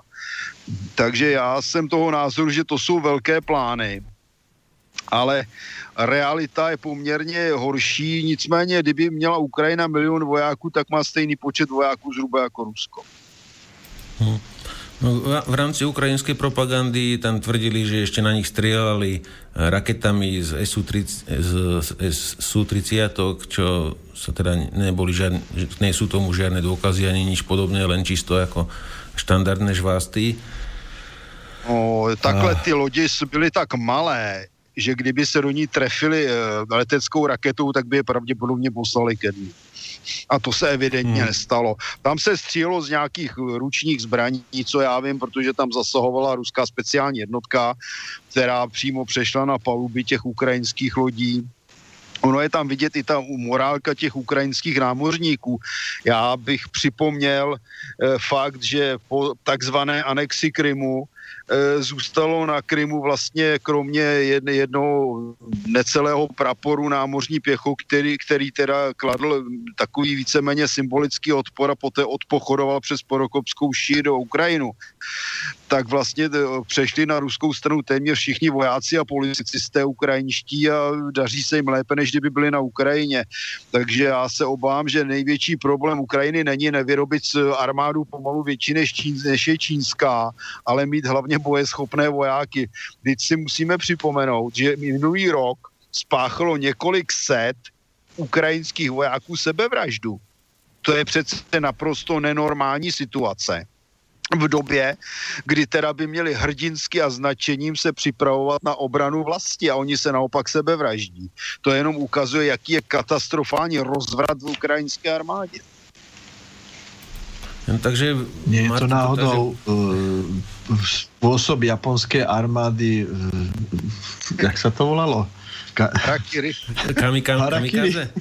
Kamikaze to je niečo to... iné. To posadia ukrajinského vojaka do lietadla, odrazia mu podvozok a pošlu ho dekam. No, Ovšem je to voják, který neumí to letadlo řídit. Si zapomněl dodat. To je celý problém. Ja si nemôžem odpustiť, pripomenúť, keď sme boli e, rokovať na generálnom štábe ukrajinskej armády, bolo minus 20 a nevedeli nás odviesť asi hodinu z tej budovy na, na bránu, bolo to asi kilometr alebo kilometr a pol, pretože nevedeli nájsť benzín do gazika. Protože ho všechno rozkradli. to jsme přesně u toho, jak vypadá ukrajinská armáda. Já bych připomněl znova, přece ten dar eh, sanitek eh, od mm, Německa, ukrajinská armáda dostala, už se ani přesně nepamatuju, kolik jich bylo, těch sanitek bylo jich, já nevím, asi 20 No a do půl roku všechny zmizely. Prostě někdo ukrad, možná, že rozvážejí Porošenkovi bombóny, ale prostě z ukrajinské armády zmizel kompletně dar e, německých sanitních automobilů. Tak a jako aký, bol, si... a, aký bol účel použitia tých sanitek? Nebol náhodou na zber orgánov? Já nevím, ale prostě sanitky zmiznuly. tak jestliže zmiznuly celé sanitky, což je teda navíc teda obrovská mezinárodní ostuda, tak se nemůžeš divit, že tam zmizne nějaký kanistr s benzínem, že? Takže, môžu, takže chalani, ano. mohli by sme uh, také zhodnotiť túto vec teda uh, čo, čo tým mieril teda s tým dobrodružstvom Petro Takže získať e, dodatočnú podporu medzi miestnym obyvateľstvom a tým, že bude stupňovať vojnovú hystériu a prípadne mu to môže e, pomôcť odložiť prezidentské voľby. No a ďalší, ďalší krok, čo, čo by mu teda mohla táto vec no, pomôcť, získať, získať ďalšiu podporu od západných štátov, peniaze, zbranie, diplomatickú pomoc a ukázať... Zařazení Ukra... Ukrajiny, zařazení Ukrajiny, promiň, že ti skáču do řeči, ale zařazení hmm. Ukrajiny jako důležitého bodu jednání mezi Putinem a Trumpem. Napríklad. A, alebo ukázať ukrajinskú silu na medzinárodnej scéne spustením nových protiruských sankcií. Takže na takéto veci sa pravdepodobne Martin mohlo hrať. No, možno sa sme... hľadal dôvod, možno sa hľadal dôvod naozaj, ak, okrem iného, ako zrušiť tú schôdzku s Trumpom, pretože už sa to niekoľkokrát stalo v rámci politiky, Ak. že boli dohodnutí, že sa stretnú a zrazu vyleteli nejaké tomahawky na, dirigované bielými prilmami a k stretnutiu nedošlo. Novičok. Novičok, ďalšia vec. Áno. Chlór, a podobné ano. zaujímavé látky použité, ktoré špeciálne novičok, ktoré nikoho nezabil. Áno. E, takže... E, komedie a zase komedie. Áno. Dneska sme reláciu nezačali, nezačínali štandardne, že čo vás zaujalo za posledné dva týždne, tak mohli by sme to hodiť teraz. Martin, okrem teda tejto tejto šaškárny pri Kerči. E, čo si mal také za tie dva týždne, že by to bolo dobre spomenúť, takisto aj ty, Peťo, a ja tu mám jednu takú celkom pikošku. No já popravdě řečeno jsem v posledních dnech sledoval hlavně teda tu Kerč, to mě zajímalo, no a potom samozřejmě je to otázka přezbrojování české armády, to je další, protože tam Martin, to vypadá velmi zajímavě. Martin, sekundičku ano? máme poslucháče, tak zoberieme ho. Nech sa páči, môžete hovoriť? Môžem hovoriť? Môžete, jasné, nech sa páči. Do, dobrý večer. Uh, mňa by zaujímal názor pána Kolera, lebo ja si ho, ho, ho považujem za veľmi dobrého odborníka. Hej, takže uh, mňa zaujala taká vec, že ak by fakt uh, uvažoval som, ak by vypukla vojna, ja si myslím, že by mala veľmi rýchly priebeh, pretože Rusi, keby použili svoje nové zbraňové systémy, tak tá vlastne morálka ukrajinská armáda by sa ešte výraznejšie uh, de- deformovala, alebo rozpadla by sa a tým pádom vlastne by tá vojna mohla byť veľmi rýchlo skončená, ale ja si myslím, že Rusia nemajú záujem oh. vyostrovať ten konflikt, pretože ja si myslím, že nie sú vyostrovať vzťahy s ukrajinskými ľuďmi ako takými a myslím si, že ani Ukrajinci samotní nechcú voči Rusom ako takto bojovať, hej, lebo viete, naša propaganda hovorí niečo iné, ale neverím o tom, že by vlastne tam bola až také masová nenávisť voči, voči Rusku, možno na západnej Ukrajine áno.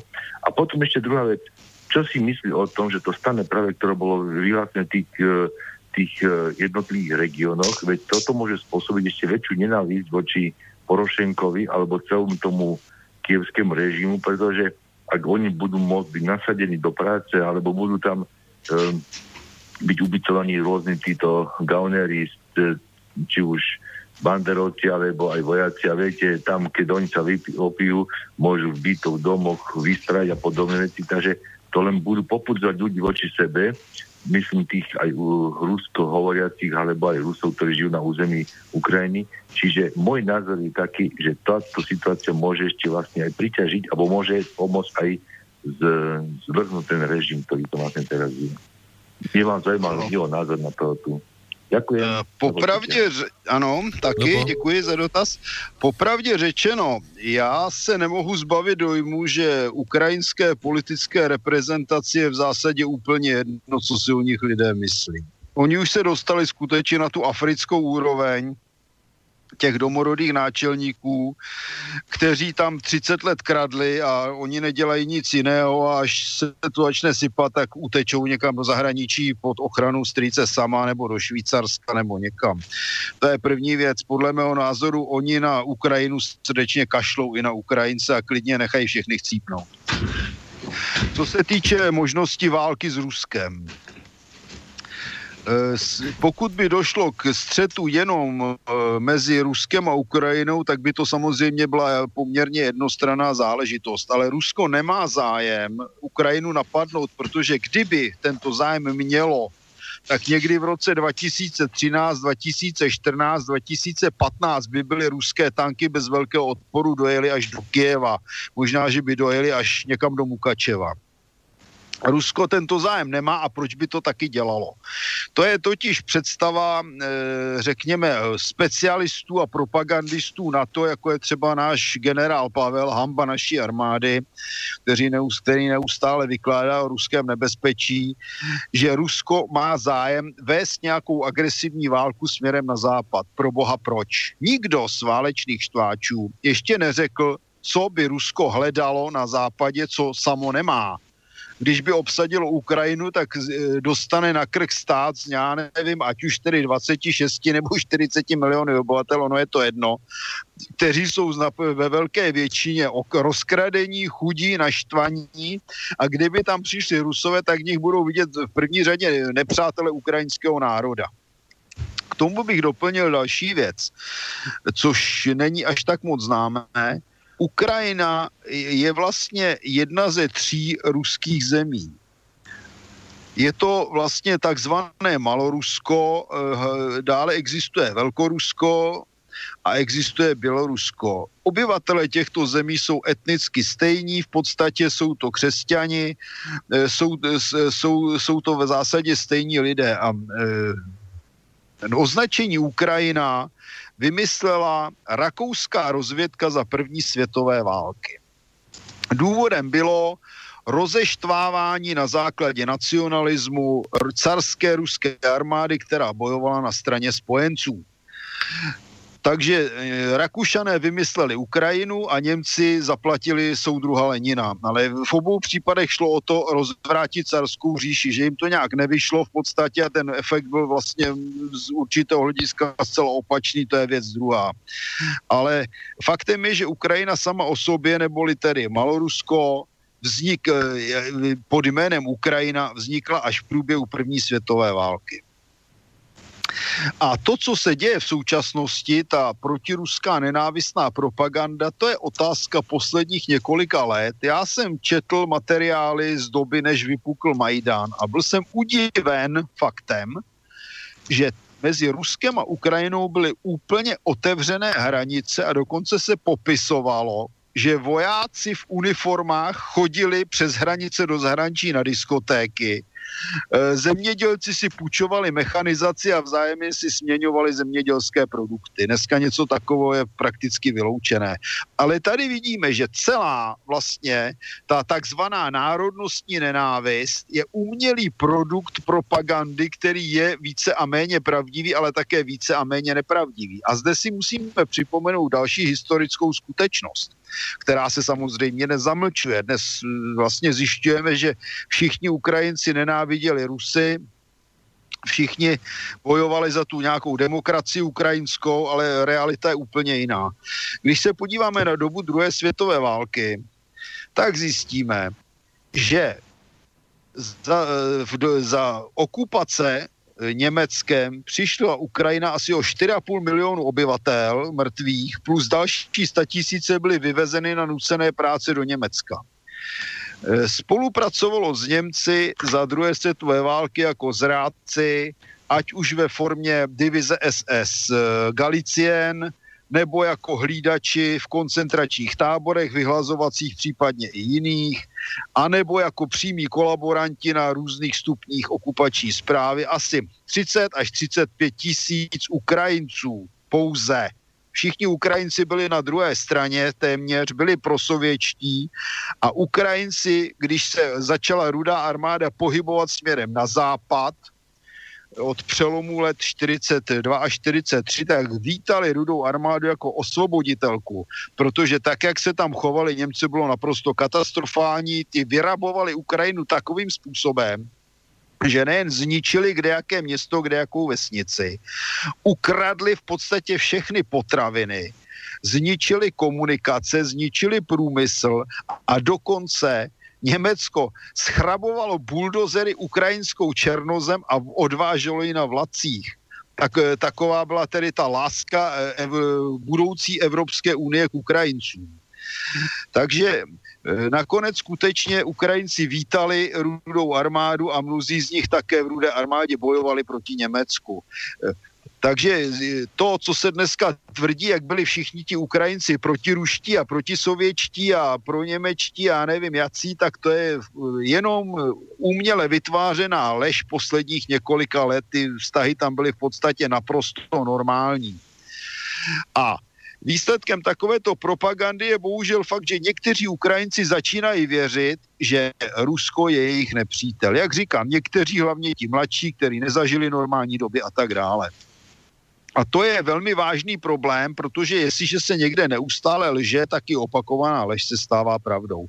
Já nevylučuji, že skutečně existuje část Ukrajinců, kteří jsou již natolik zhlouplí propagandou a sfanatizovaní, že by proti Rusku šli bojovat. Přitom, co je cílem takové války?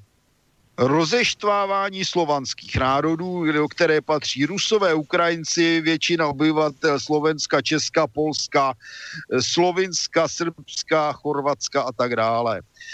A je to zajímavé především tedy pro Německo, protože i když tedy Německo je americkou kolonií, tak přeci jenom dnes hlavním válečným štváčem a výrobcem problémů s vojenským napětím a s migrací je Německo. Německo ze svojí prohnanou diplomací, touhou po dalším drang nach Osten, touhou po čtvrté říši a tak dále. Německo, které si kolonizovalo vlastně země na východ od svých hranic. A pro Němce je samozřejmě daleko výhodnější, když se budou mezi sebou vraždit Ukrajinci a Rusové, než když tam budou jejich skvělí vojáci.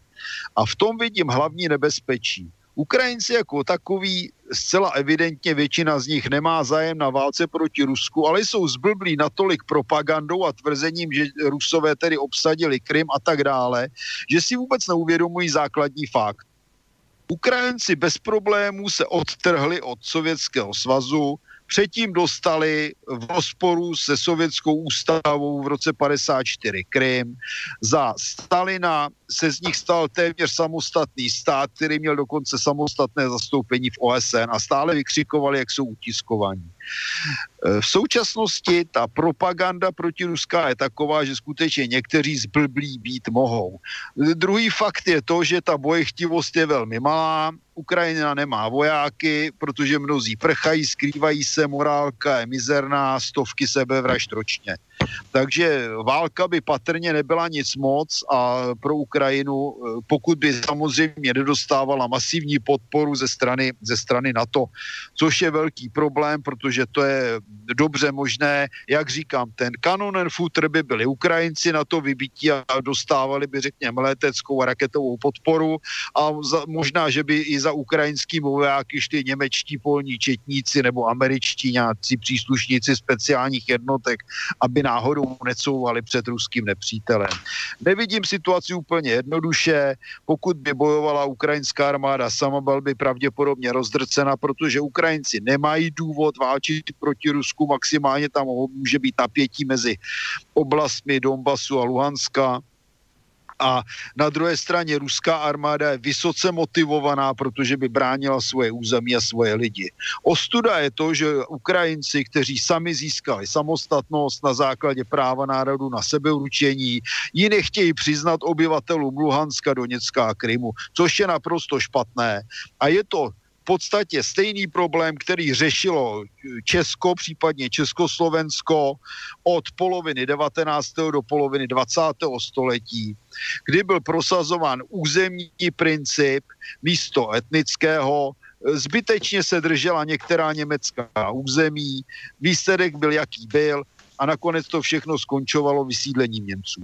Kdyby Eh, demokraté NATO a Evropské unie se drželi svých vlastních slov, tak by zcela logicky dávali přednost etnickému principu před územním a uznali by fakt, že obyvatelé Doněcka, Luhanska a Krymu navíc na základě jednoznačného referenda, které nebylo spochybněno, nechtějí být Ukrajinci proč tedy Ukrajinci, kteří mohli svobodně odejít z, eh, z rámce Sovětského svazu, nechtějí umožnit těmto obyvatelům eh, to, aby zase oni mohli odejít z Ukrajiny. To vidím jako naprostou špatnost, vidím to jako porušení e, základních lidských práv, vidím to jako porušení práv národu na sebeurčení a vidím to doslova jako zločin především ze strany Evropské unie.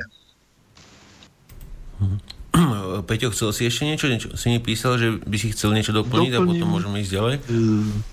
Prečo Rusi by vlastne nemali alebo nechceli ísť do konfliktu s Ukrajinou? V klasickom konflikte je treba obsadiť územie, starať sa o ňo.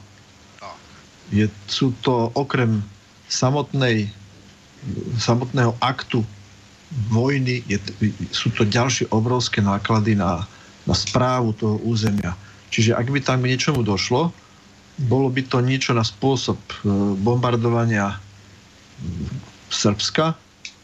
To znamená, zlikvidovali by sa zrejme vzduchom pozemné a vzdušné ciele tak, aby Ukrajina nemohla zautočiť na Rusko a tým by to skončilo. Určite by sa snažili vyhnúť aký, akýmkoľvek civilným stratám a Samozrejme, to, toto je len hypotetická možnosť, pretože Rusi v žiadnom prípade by do takéhoto konfliktu nešli. Problém na strane Ukrajiny je v tom, že postupne sa menia generácie. Mladí prichádzajú mm, so svojimi názormi, ktoré sú už upravené Facebookom, YouTubeom a podobnými podobnými internetovými Gumovačkami. aplikáciami, vygumovačkami, nechcel som vymývania mozgov. Tí mladí sa nezaujímajú o históriu. my, ktorí ešte, čo si pamätáme, tak a nás to zaujíma a, čo, a čítame a, a snažíme sa to vyhľadať, tie informácie. Postupne je na stále menej a menej a ľudí, ktorých zaujíma, čo urobí mačka, keď preskočí nejakú šnúru alebo kto špatne vybagruje nejakú jamu a spadne do nej, tak toto sú najväčšie opozerávačky na, na internete a rôzny Zapomněl si na herečku, veci. na herečky, kterým něco vyklouzlo ze spodního prádla, to je největší show. Áno, tak to je úplne show, áno. A, a, čer, a, a, na čer, ano, a černožská manželka britského prince. tak. A toto je to nebezpečie, že pri určitom množstve výmeny generácií sa naozaj môže stať tá situácia výbušnou, aj keď e, z toho, čo Martin spomínal, množstvo samovrážd a podobne, je to veľmi nízka pravdepodobnosť. A na Margo informácie, že Nemci by veľmi nechceli zbojovať, že radšej tam nechajú bojovať Ukrajincov. Predsa máme tu ešte ďalšie možnosti. A to je napríklad slovenská armáda, i keď neviem aká, lebo my žiadnu armádu skoro nemáme, ale malo by sme po ruke možno ešte nejakých českých bojovníkov, keby sa tí slovenskí minuli. Áno, sa minuli. Takže ten konflikt nemá prakticky žiadnu šancu. Skôr išlo o to vyvolať, vyvolať vo svete bu, bu, bu aby sa neuskutočnilo stretnutie Putin-Trump, aby Porošenko získal nejaké body, aby oddialil voľby, aby prisluhovači typu Smatana a podobne mali o čom rozprávať, aby bolo čo v tej televízii dávať, lebo keď si zapnete nejakú teatrojku alebo správy na Markíz a podobne, tak zistíte, akí sú tí Rusi strašní, ako, ako vyvolávajú konflikty a všetci to mudrlanti platení mimo vládkami, ich, ich tam okamžite všetkých skoro nájdete.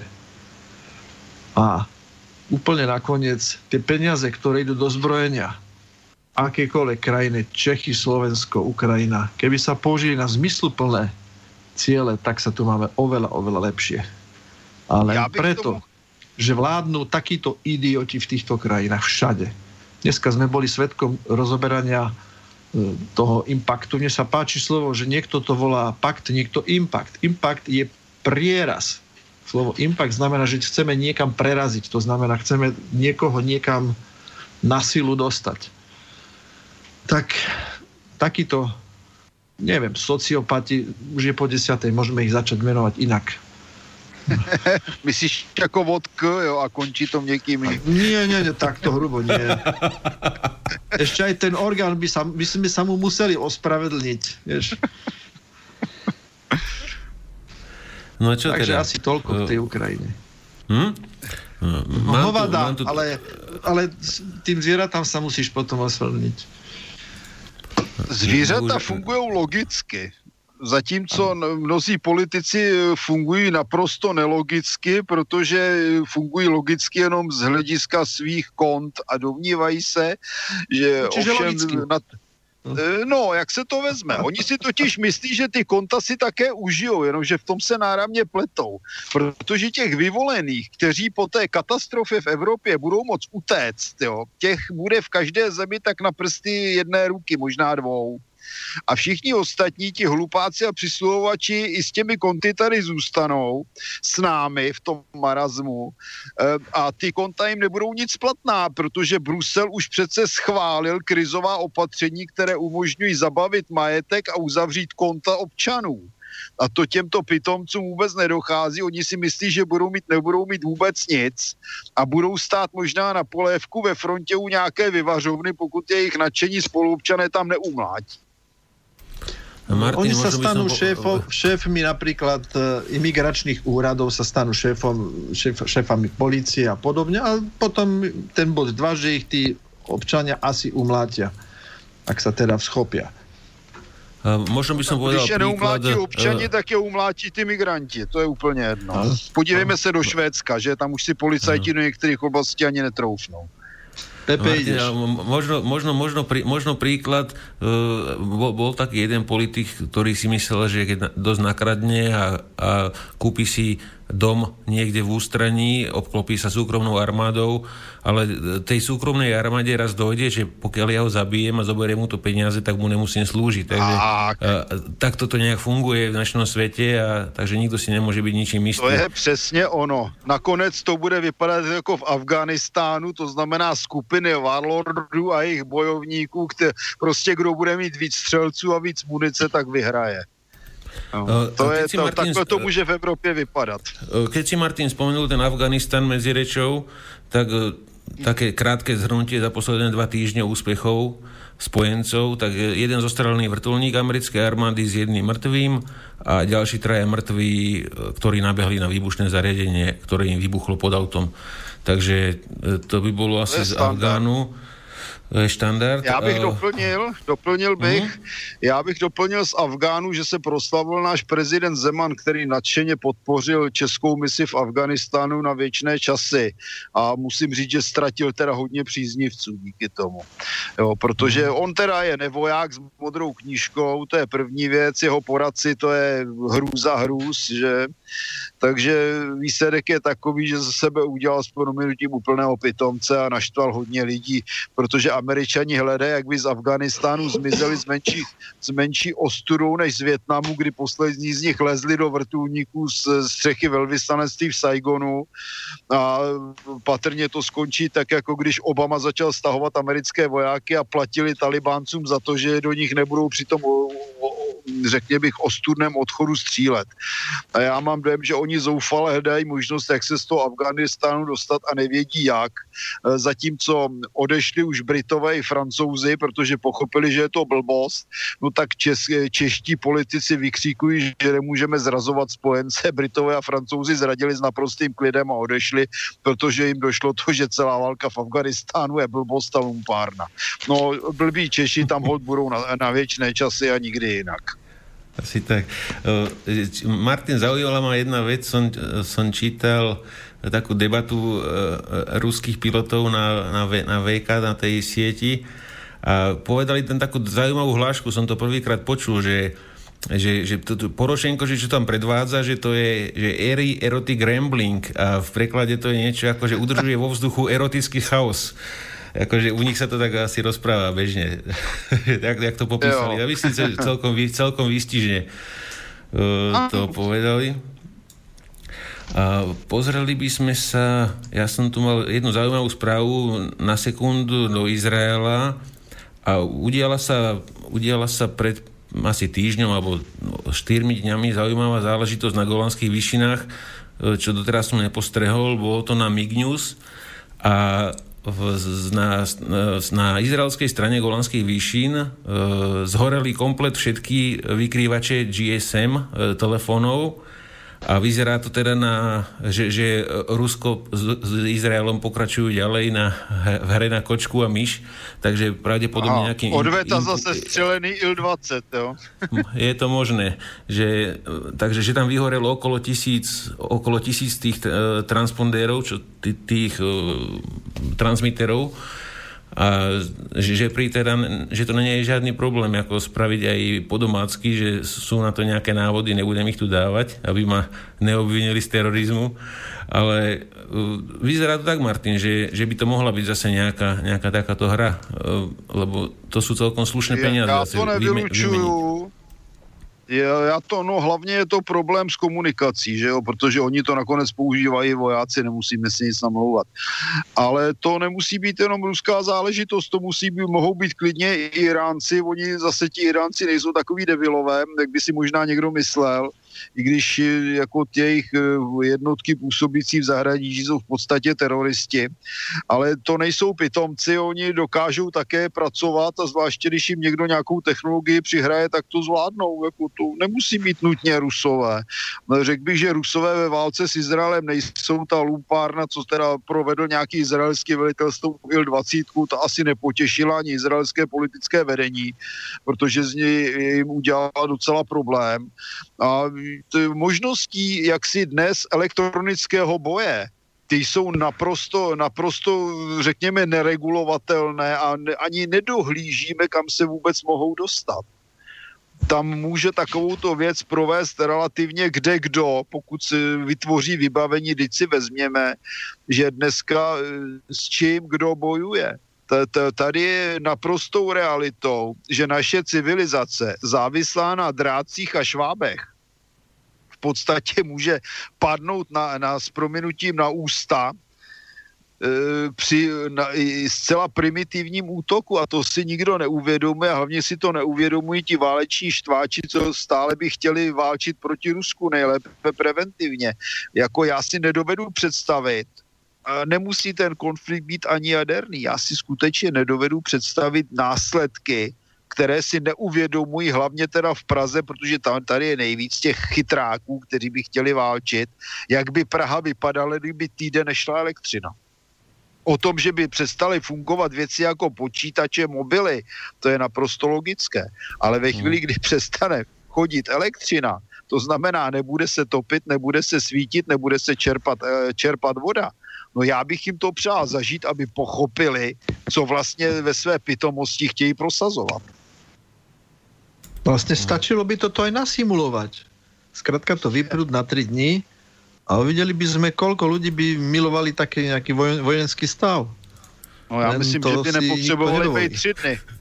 Já myslím, že za, za 24 hodin by byla taková krize, že bychom ani nevěděli, jak se jmenujeme. A hlavně ani Česko, ani Slovensko, ani žádný jiný stát nemá kapacity, aby takovouto krizi dokázal zlikvidovat.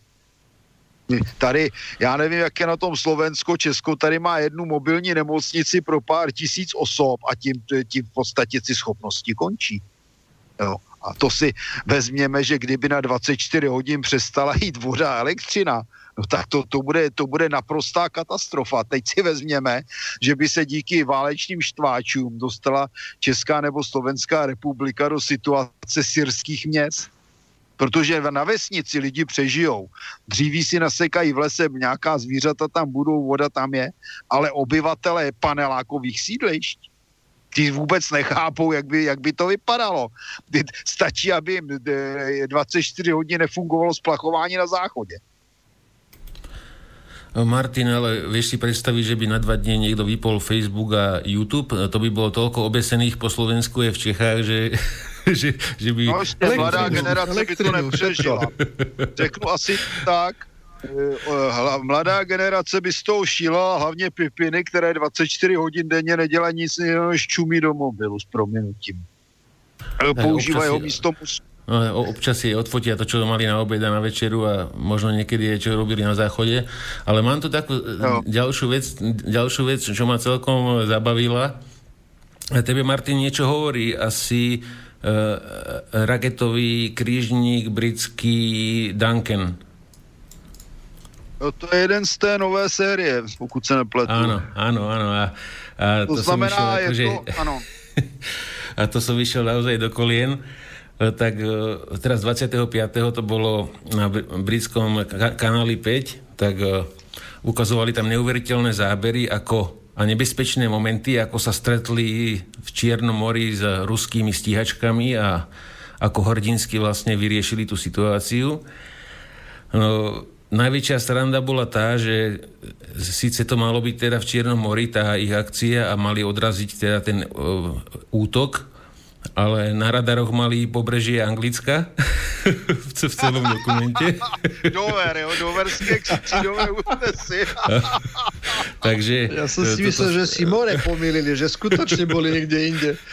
No, ale potom teda niek- asi, asi, asi niekto, niek- niektoré, asi niektoré zábery prestrhli teda aj z toho reálneho plávania v Čiernom mori a teda na radaroch mali 17 esučiek ruských z Krymu a e, bol tam rozhovor s jedným s tým námorníkom a on hovorí, že že, počkaj, ja to tu mám napísané, že, že oni mali 17 lietadiel a my máme 48 rakiet. Že myslím si, že to vyhráme.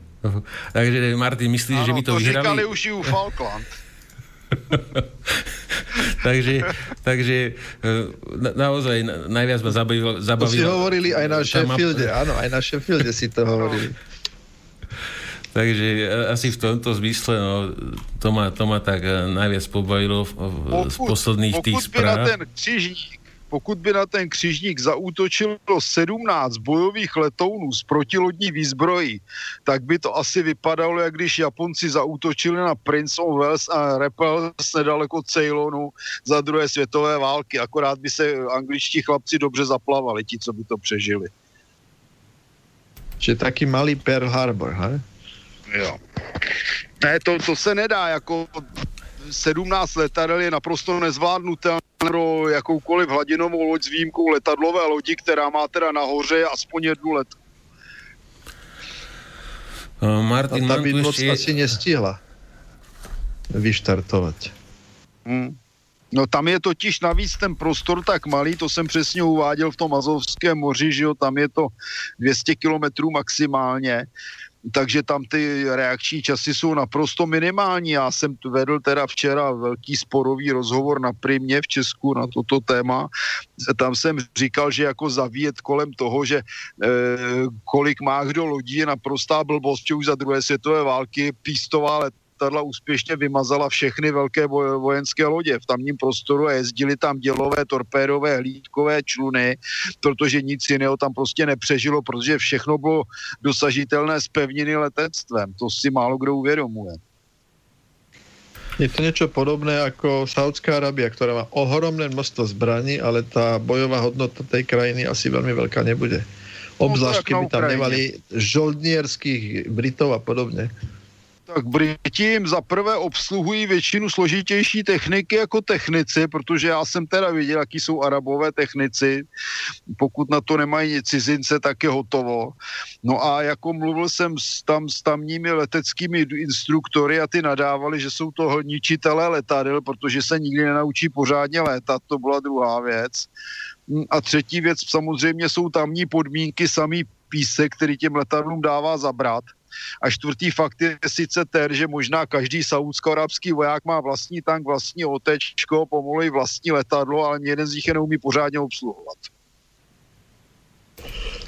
Uh, Martin, jak, jak, jak si spomenul tých Britov, tak ešte tu mám jednu vec, z ktorej som išiel tiež ako do kolien a, a určite sa potešíš, čo z toho vyplynie tak uh, hackerská skupina Anonymous zverejnila na stránkach cyberguerrilla.org uh, hackli nejaké servery uh, britské a uh, je tam kopec dokumentov z, skopírovaných a Vlastne tieto dokumenty potvrdzujú, že Spojené kráľovstvo je zapojené do veľké, veľkej mierovej propagandistickej vojny proti Rusku vlastne iniciatíva, táto vec sa volá, že Integrity Initiative a, a začalo to v roku 2015 a, a, a britská vláda to šíri po Európe. Príručka tejto iniciatívy začína si takto to prečítam. Integrita iniciatívy bola založená na jeseň roku 2015 ako inštitút pre spoluprácu so Slobodnou univerzitou v Bruseli aby upozornili politikov, tvorcov politík, vedúcich predstaviteľov verejnej mienky a ďalších zainteresovaných strán nad hrozbami, ktoré predstavuje Rusko. A, a, a treba, aby upozornili demokratické inštitúcie v Spojenom kráľovstve, celej Európe a Severnej Amerike. No a ale príliška... určite, ano? ale určite tam nenapsali, co Rusko by získalo válkou proti Európe.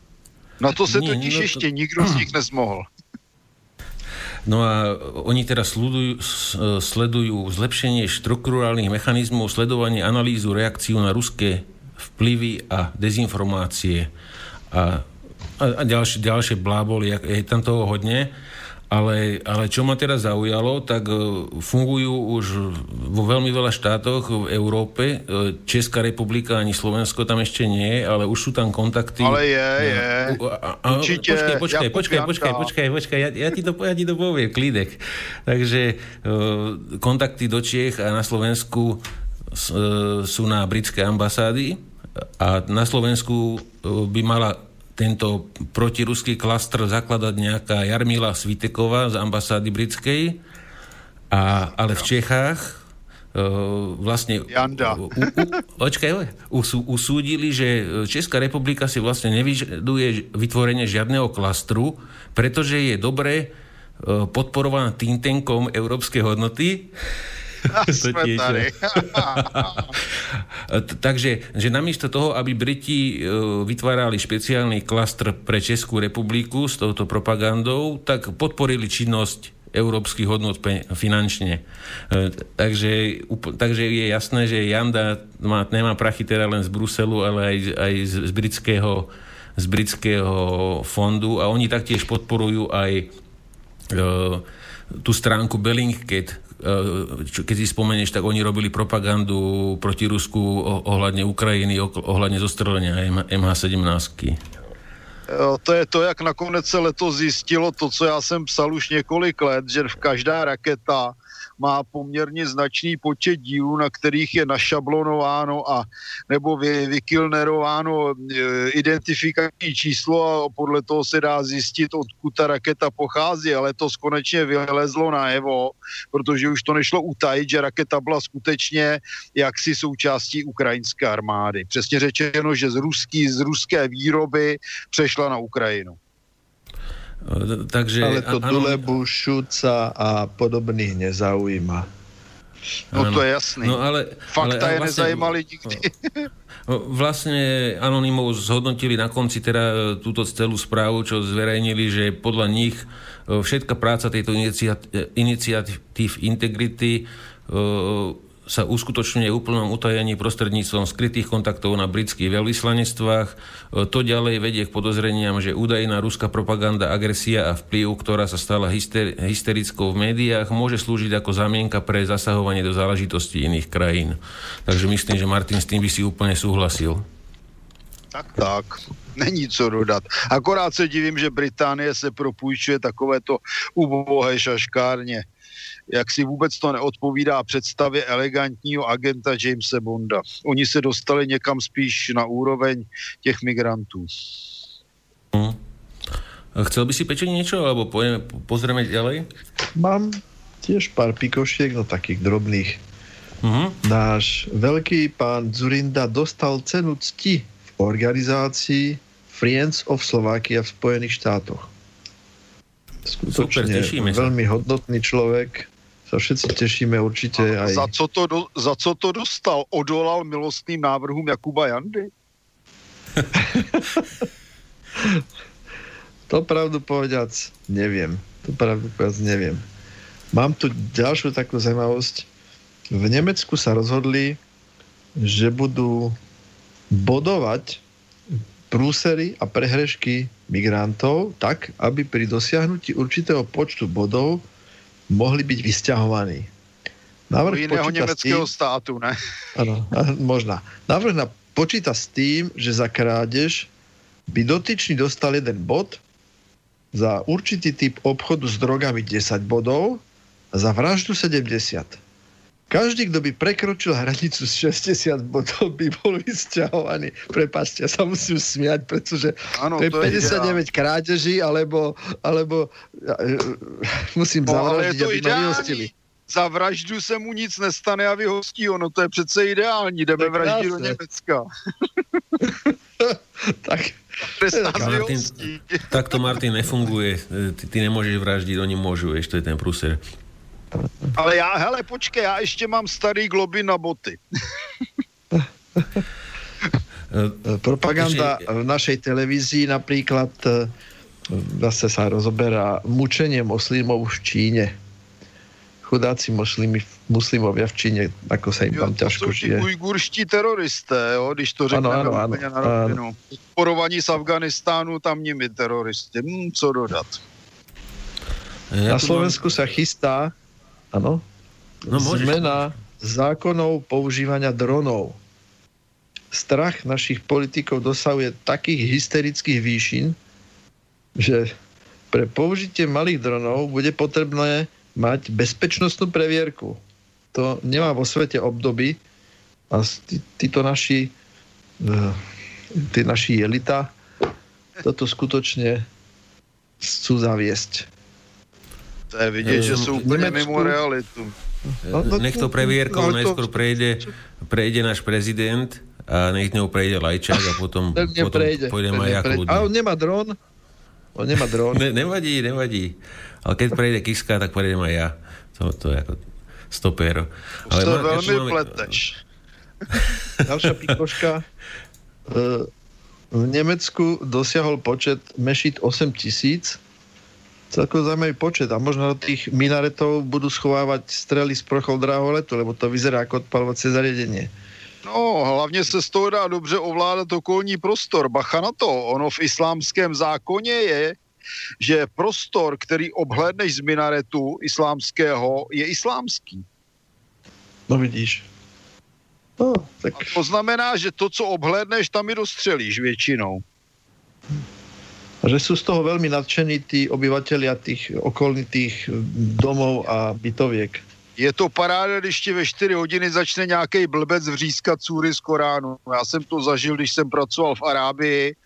Nevadili mi komáři, nevadili mi gekoni, ale když mě někdo začal ječet ve 4 ráno nebo v 5 ráno v noci z minaretu, tak to jsem měl chuť začít střílet.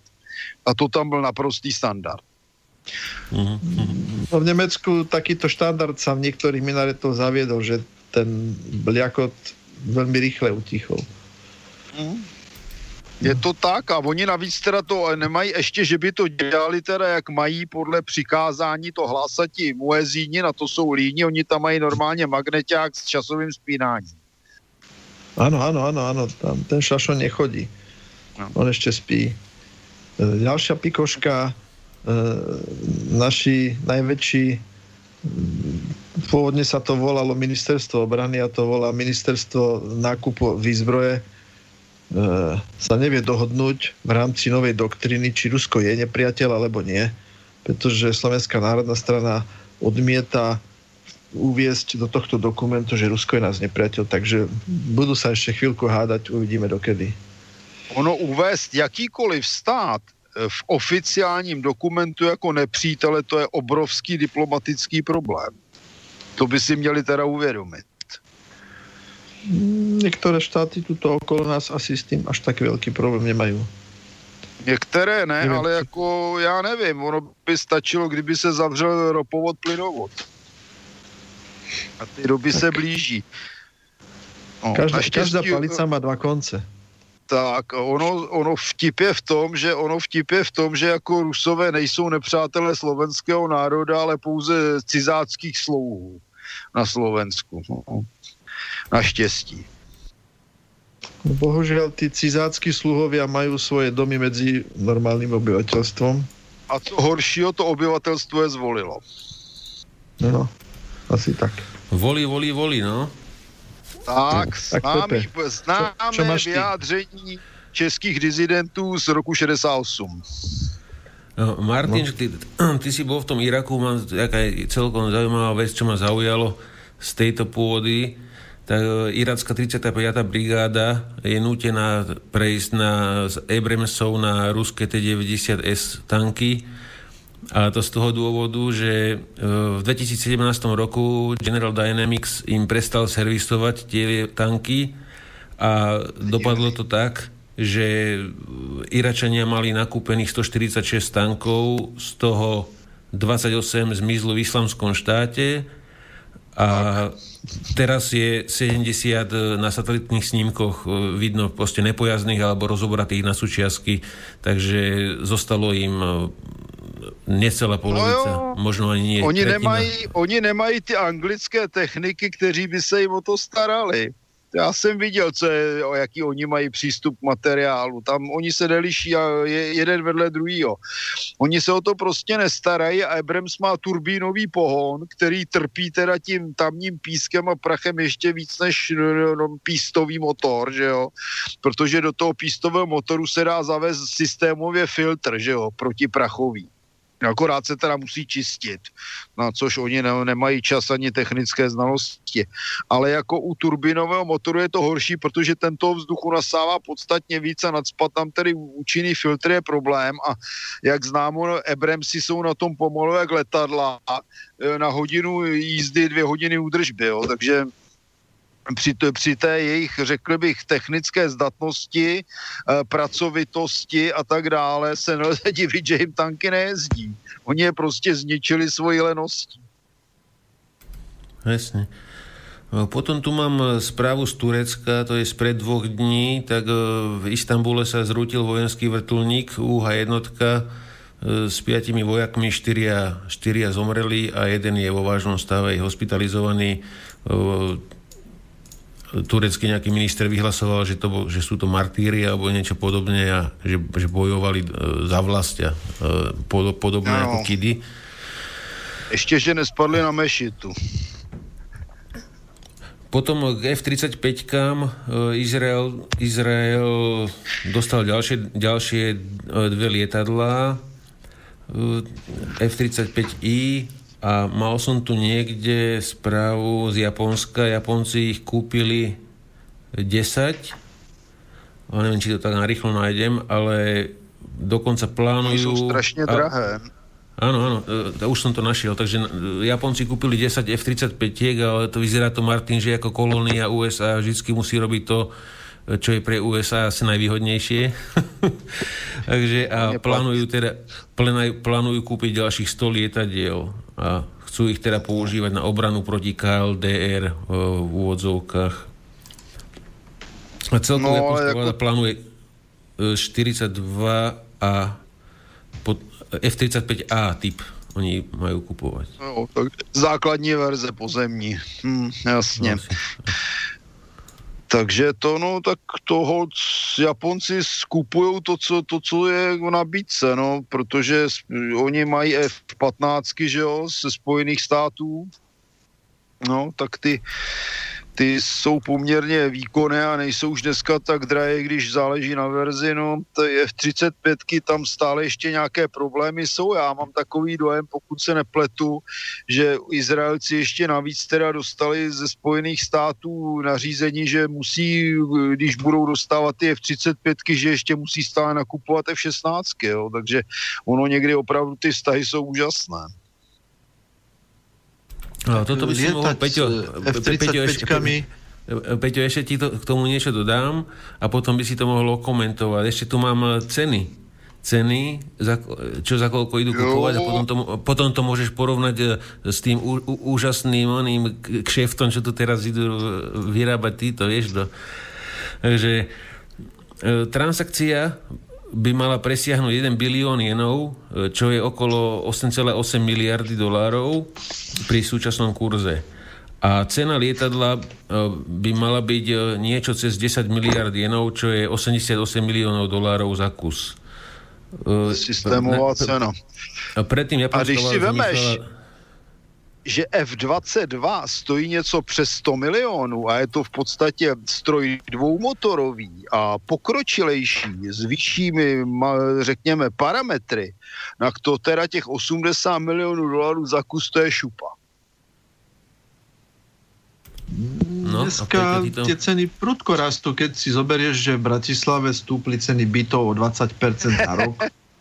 tak no, v, v Praze to je pomerne... Taky, v Praze už to je pomerne normálny trend, by som povedal. A naopak e, som zachytil Praze... informáciu, že majú zákaz lietať s F-35-kami veľmi do bojových e, situácií, respektíve pokiaľ to nie je perfektne zaistené, pretože sa boja, že keby spadla F-35, tak to vážne narušíš štátny rozpočet. No ono Takže... jako musíme vycházet z, z důležitého faktu. Oni totiž ty letadla jsou pojištěné. Jo, a ta pojišťovna samozřejmě, když má vypláznout 80 milionů dolarů za spadlé letadlo, tak nebude moc nadšená. A podle mě teda pojištění každoroční to bude poměrně výrazná součást nákladů na ta letadla, což si málo kdo uvědomuje. No, ale tak určite majú nejakú zľavu oproti našim F-16, no, ktoré sa naši chytráci chytajú, na, chytajú nakúpiť, pretože e, ceny, ktoré ešte aj tak rastú postupne pomaličky. No tak ono, ako 4 na 1 a 8. Ja to odhadujem, že to bude 2 až 2,5. E, kongres schválil 3. Takže no, pomaly, potichu, tak ako tie balóniky, v, v OSN, tak postupným spôsobom sa jednoducho vyšplahajú. Ja som strašne zvedavý, kto na tom vlastne bude lietať, keďže na Slovensku vlastne neexistuje už nejaká seriózna škola, ktorá by mala pripraviť pilotov. čo je tiež úmyslom, alebo, alebo dôvodom, prečo takto prečo je to celé tak drahé, pretože celý výcvik pilotov, ktorých možno už majú aj vybratých, niekde prešli nejakými psychotestami a zdravotnými prehľadkami, tak ich očakávajú v Spojených štátoch. Takže v rámci toho balíka, áno, to tak presne, tam je biznis úplne na všetko si vezměme, že vlastně výcvik pilotů německé Luftwaffe se taky provádí v Americe, což je naprosto, naprostá pitomost, protože oni to provádějí vlastně v úplně jiných přírodních podmínkách, než jsou v Evropě. No, výcvik, a, áno, ak myslíš na skutočných strojoch, Áno. Je to, je to veľmi zvláštne, pretože Nemci normálne lietali doma, lietali v malých výškach, nalietali 160-180 hodín, čo sme im úprimne závideli, že mali také obrovské nálety a tá vycvičenosť pri takomto nálete oproti 60 alebo 100 hodinám je trošku odlišná. Pamätám, že mali od, ešte, ešte na úrovni tornáda mali výcvikový systém komplet Nemci u seba. Čo bolo ďalej potom už, keďže som z tohto biznisu vypadol, tak uh, už pravdu povediac neviem ale každá základňa by mala mať svoj simulátor, jak som už spomínal, svoju výcvikovú učebňu. Ráno idem na učebňu, alebo deň predtým pripravím sa na úlohu, odlietam na simulátore, sadnem do skutočného lietadla, odlietam. Mm. Ak má ísť niekto lietať na nejaký simulátor do Spojených štátov, tak všetky dôvody sa pominú no. okrem biznisu. ano, oni tam eh, měli eh. v podstatě celý základní výcvik až do schopnosti létat na tom letadle.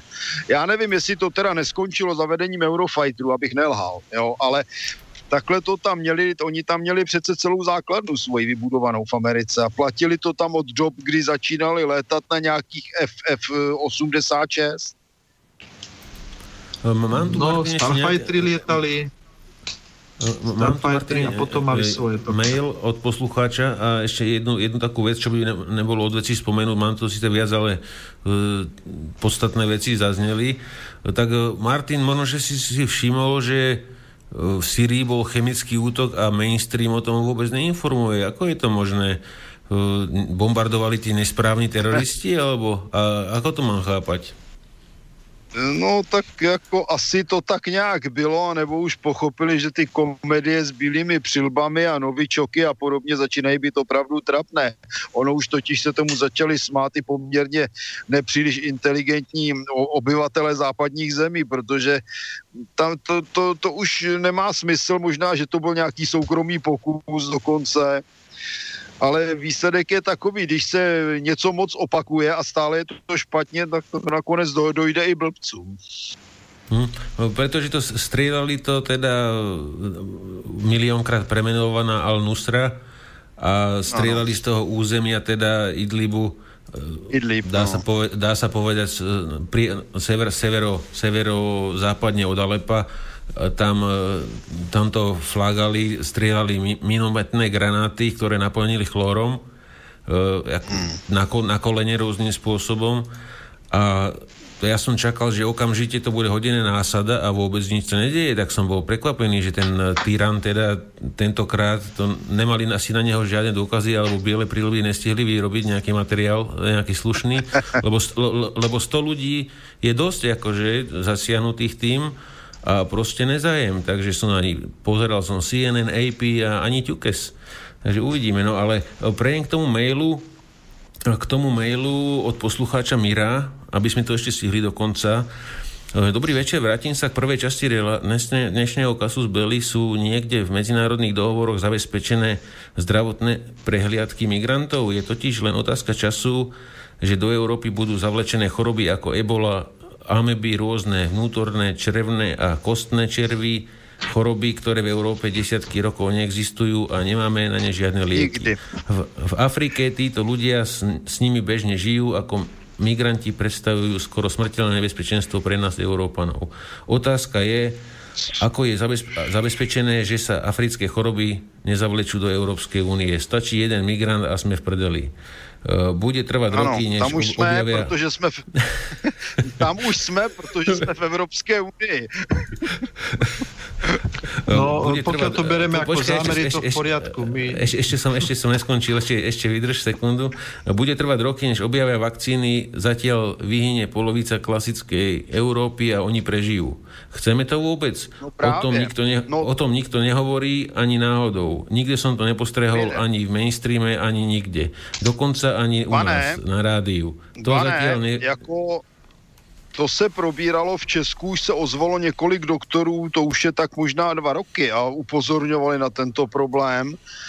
Reakce nebyla žádná. Samozřejmě je nařízeno, že by všichni ti migranti měli projít prohlídkami, ovšem než do pochodu ze střední Afriky až do nějakého Česka, Slovenska, no tak samozřejmě mohou ty nemoce šířit a víme všichni, jak to vypadalo v německých nemocnicích, jaké s nimi byly úžasné problémy.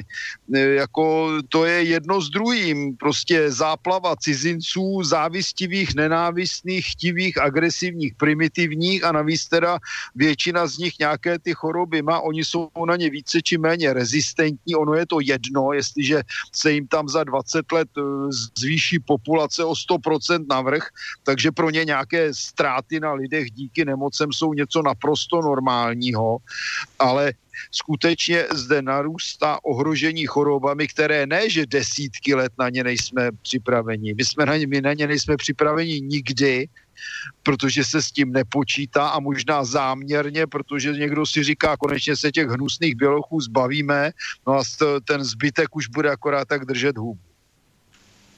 Opäť je, pripomeniem systém hybridnej vojny, zničenie starej sociálno-kultúrnej Európy, ktorá dá sa povedať, že v rámci Zemegule je asi všeobecne, keď to tak zhrnieme, najsociálnejšia ano. s vysokou kultúrou, kultúrnou úrovňou a najprv v rámci OSN bolo potrebné dotovať potraviny zadarmo a lieky zadarmo. To znamená v rámci tých eh, rôznych táborov, v ktorých tí migranti boli, pripravovali sa, sa množili utešene a pri určitom množstve ich treba teraz sem dostať do Európy, zaplaviť chorobami a potom príde nejaký hegemon, ktorý nás napríklad oslobodí, tie zbytky bieleho obyvateľstva a dôjde k depopulácii postupne. Takže ak si uvedomíme celý ten kolobek, ktorý niekto v tom OSN, nejaká skupina ľudí, a ktorá vládne tomu OSN hlavne, niečo také pripravuje, tak to dáva celé zmysel. My nepotrebujeme teraz pripravovať e, obrovské záchytné tábory pre chorých migrantov. A konec koncov ten migrant je výbornou vzorkou, keď príde z nejakej Nigérie, všetkých chorov, ktoré po ceste pozbiera.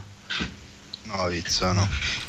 Mám tu ešte jednu takú vec, e, ktorá sa týka toho, akým štýlom sa dostávajú zbranie ku teroristom v rôznych oblastiach vo svete a vypust, v roku 2017 to vypustila bulharská e, novinárka, ktorá je na rozdiel od niektorých novinárov investigatívna a volala sa Dilia, Diliana Gajtandzeva a ona uviedla, že najmenej 350 diplomatických letov spoločnosti Silkway Airlines, čo je e, súkromná spoločnosť z Azerbajdžanu, e, tá prepravovala zbranie pre vojnové konflikty po celom svete za posledné 3 roky. E, táto spoločnosť využila medzeru v medzinárodných leteckých a dopravných predpisoch a ponúkala leta, lety výrobcom zbraní a súkromným spoločnostiam e, s veľkým množstvom nákladu smerujúceho do známych teroristických enklav v Sýrii a do iných konfliktných zón vrátane Strednej Ázie a Afriky.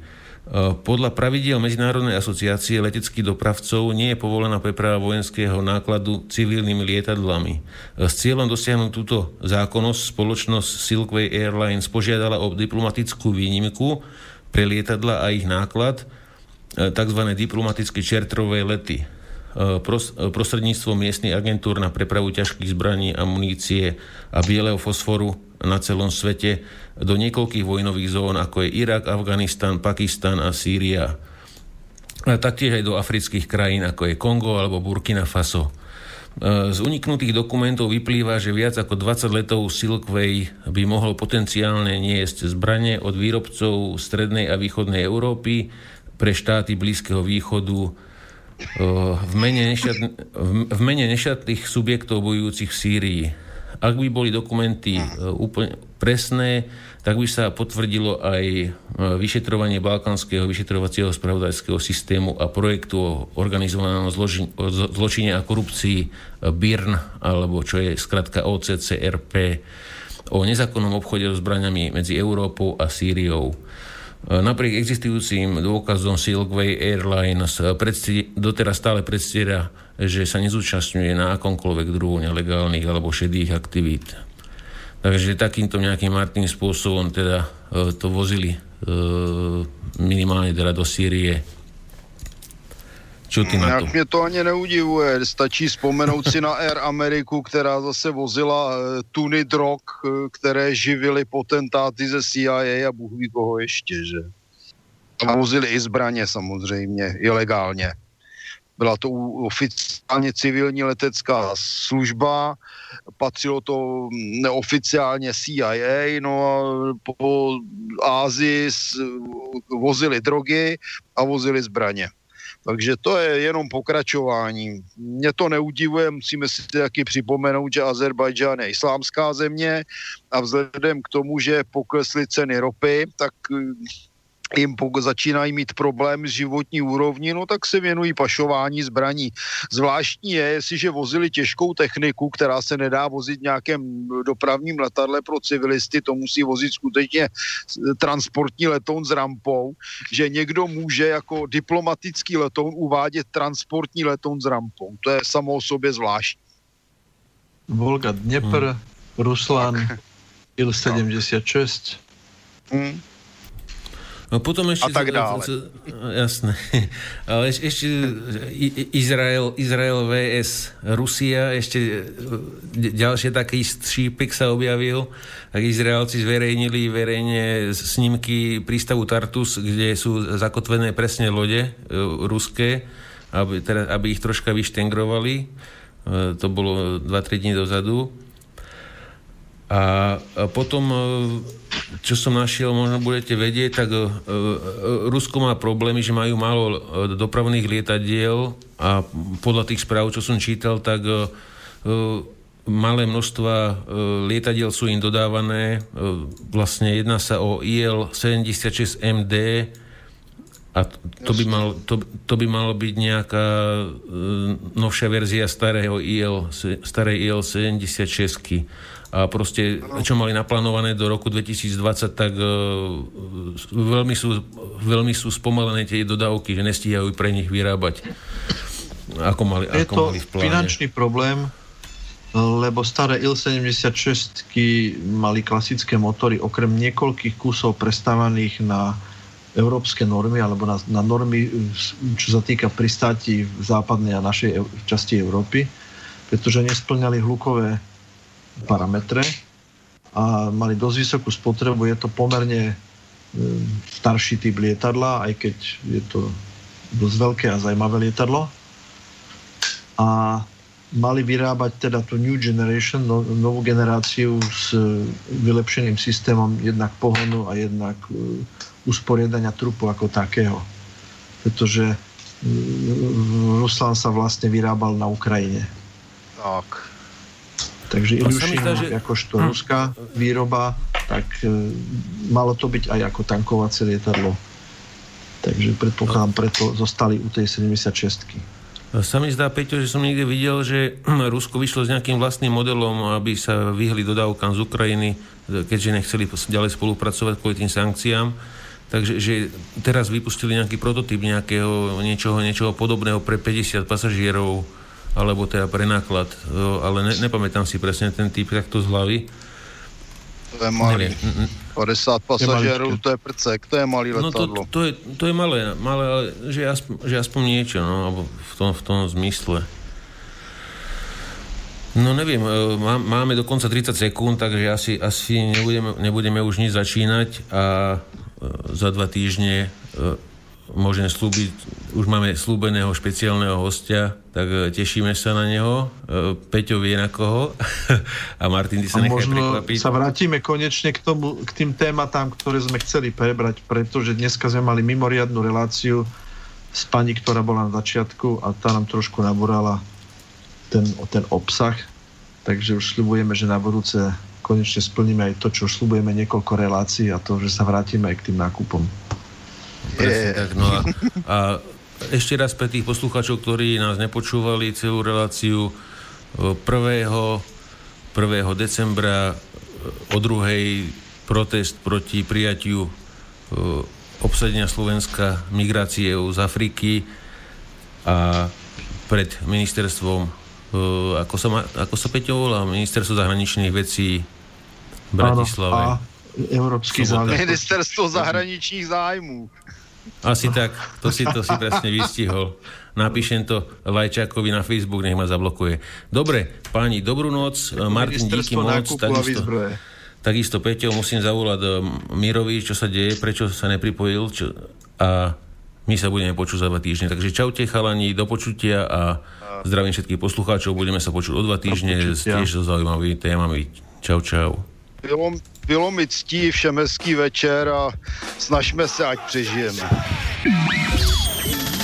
Táto relácia vznikla za podpory dobrovoľných príspevkov našich poslucháčov. I ty sa k ním môžeš pridať. Viac informácií nájdeš na www.slobodnyvysielac.sk Ďakujeme.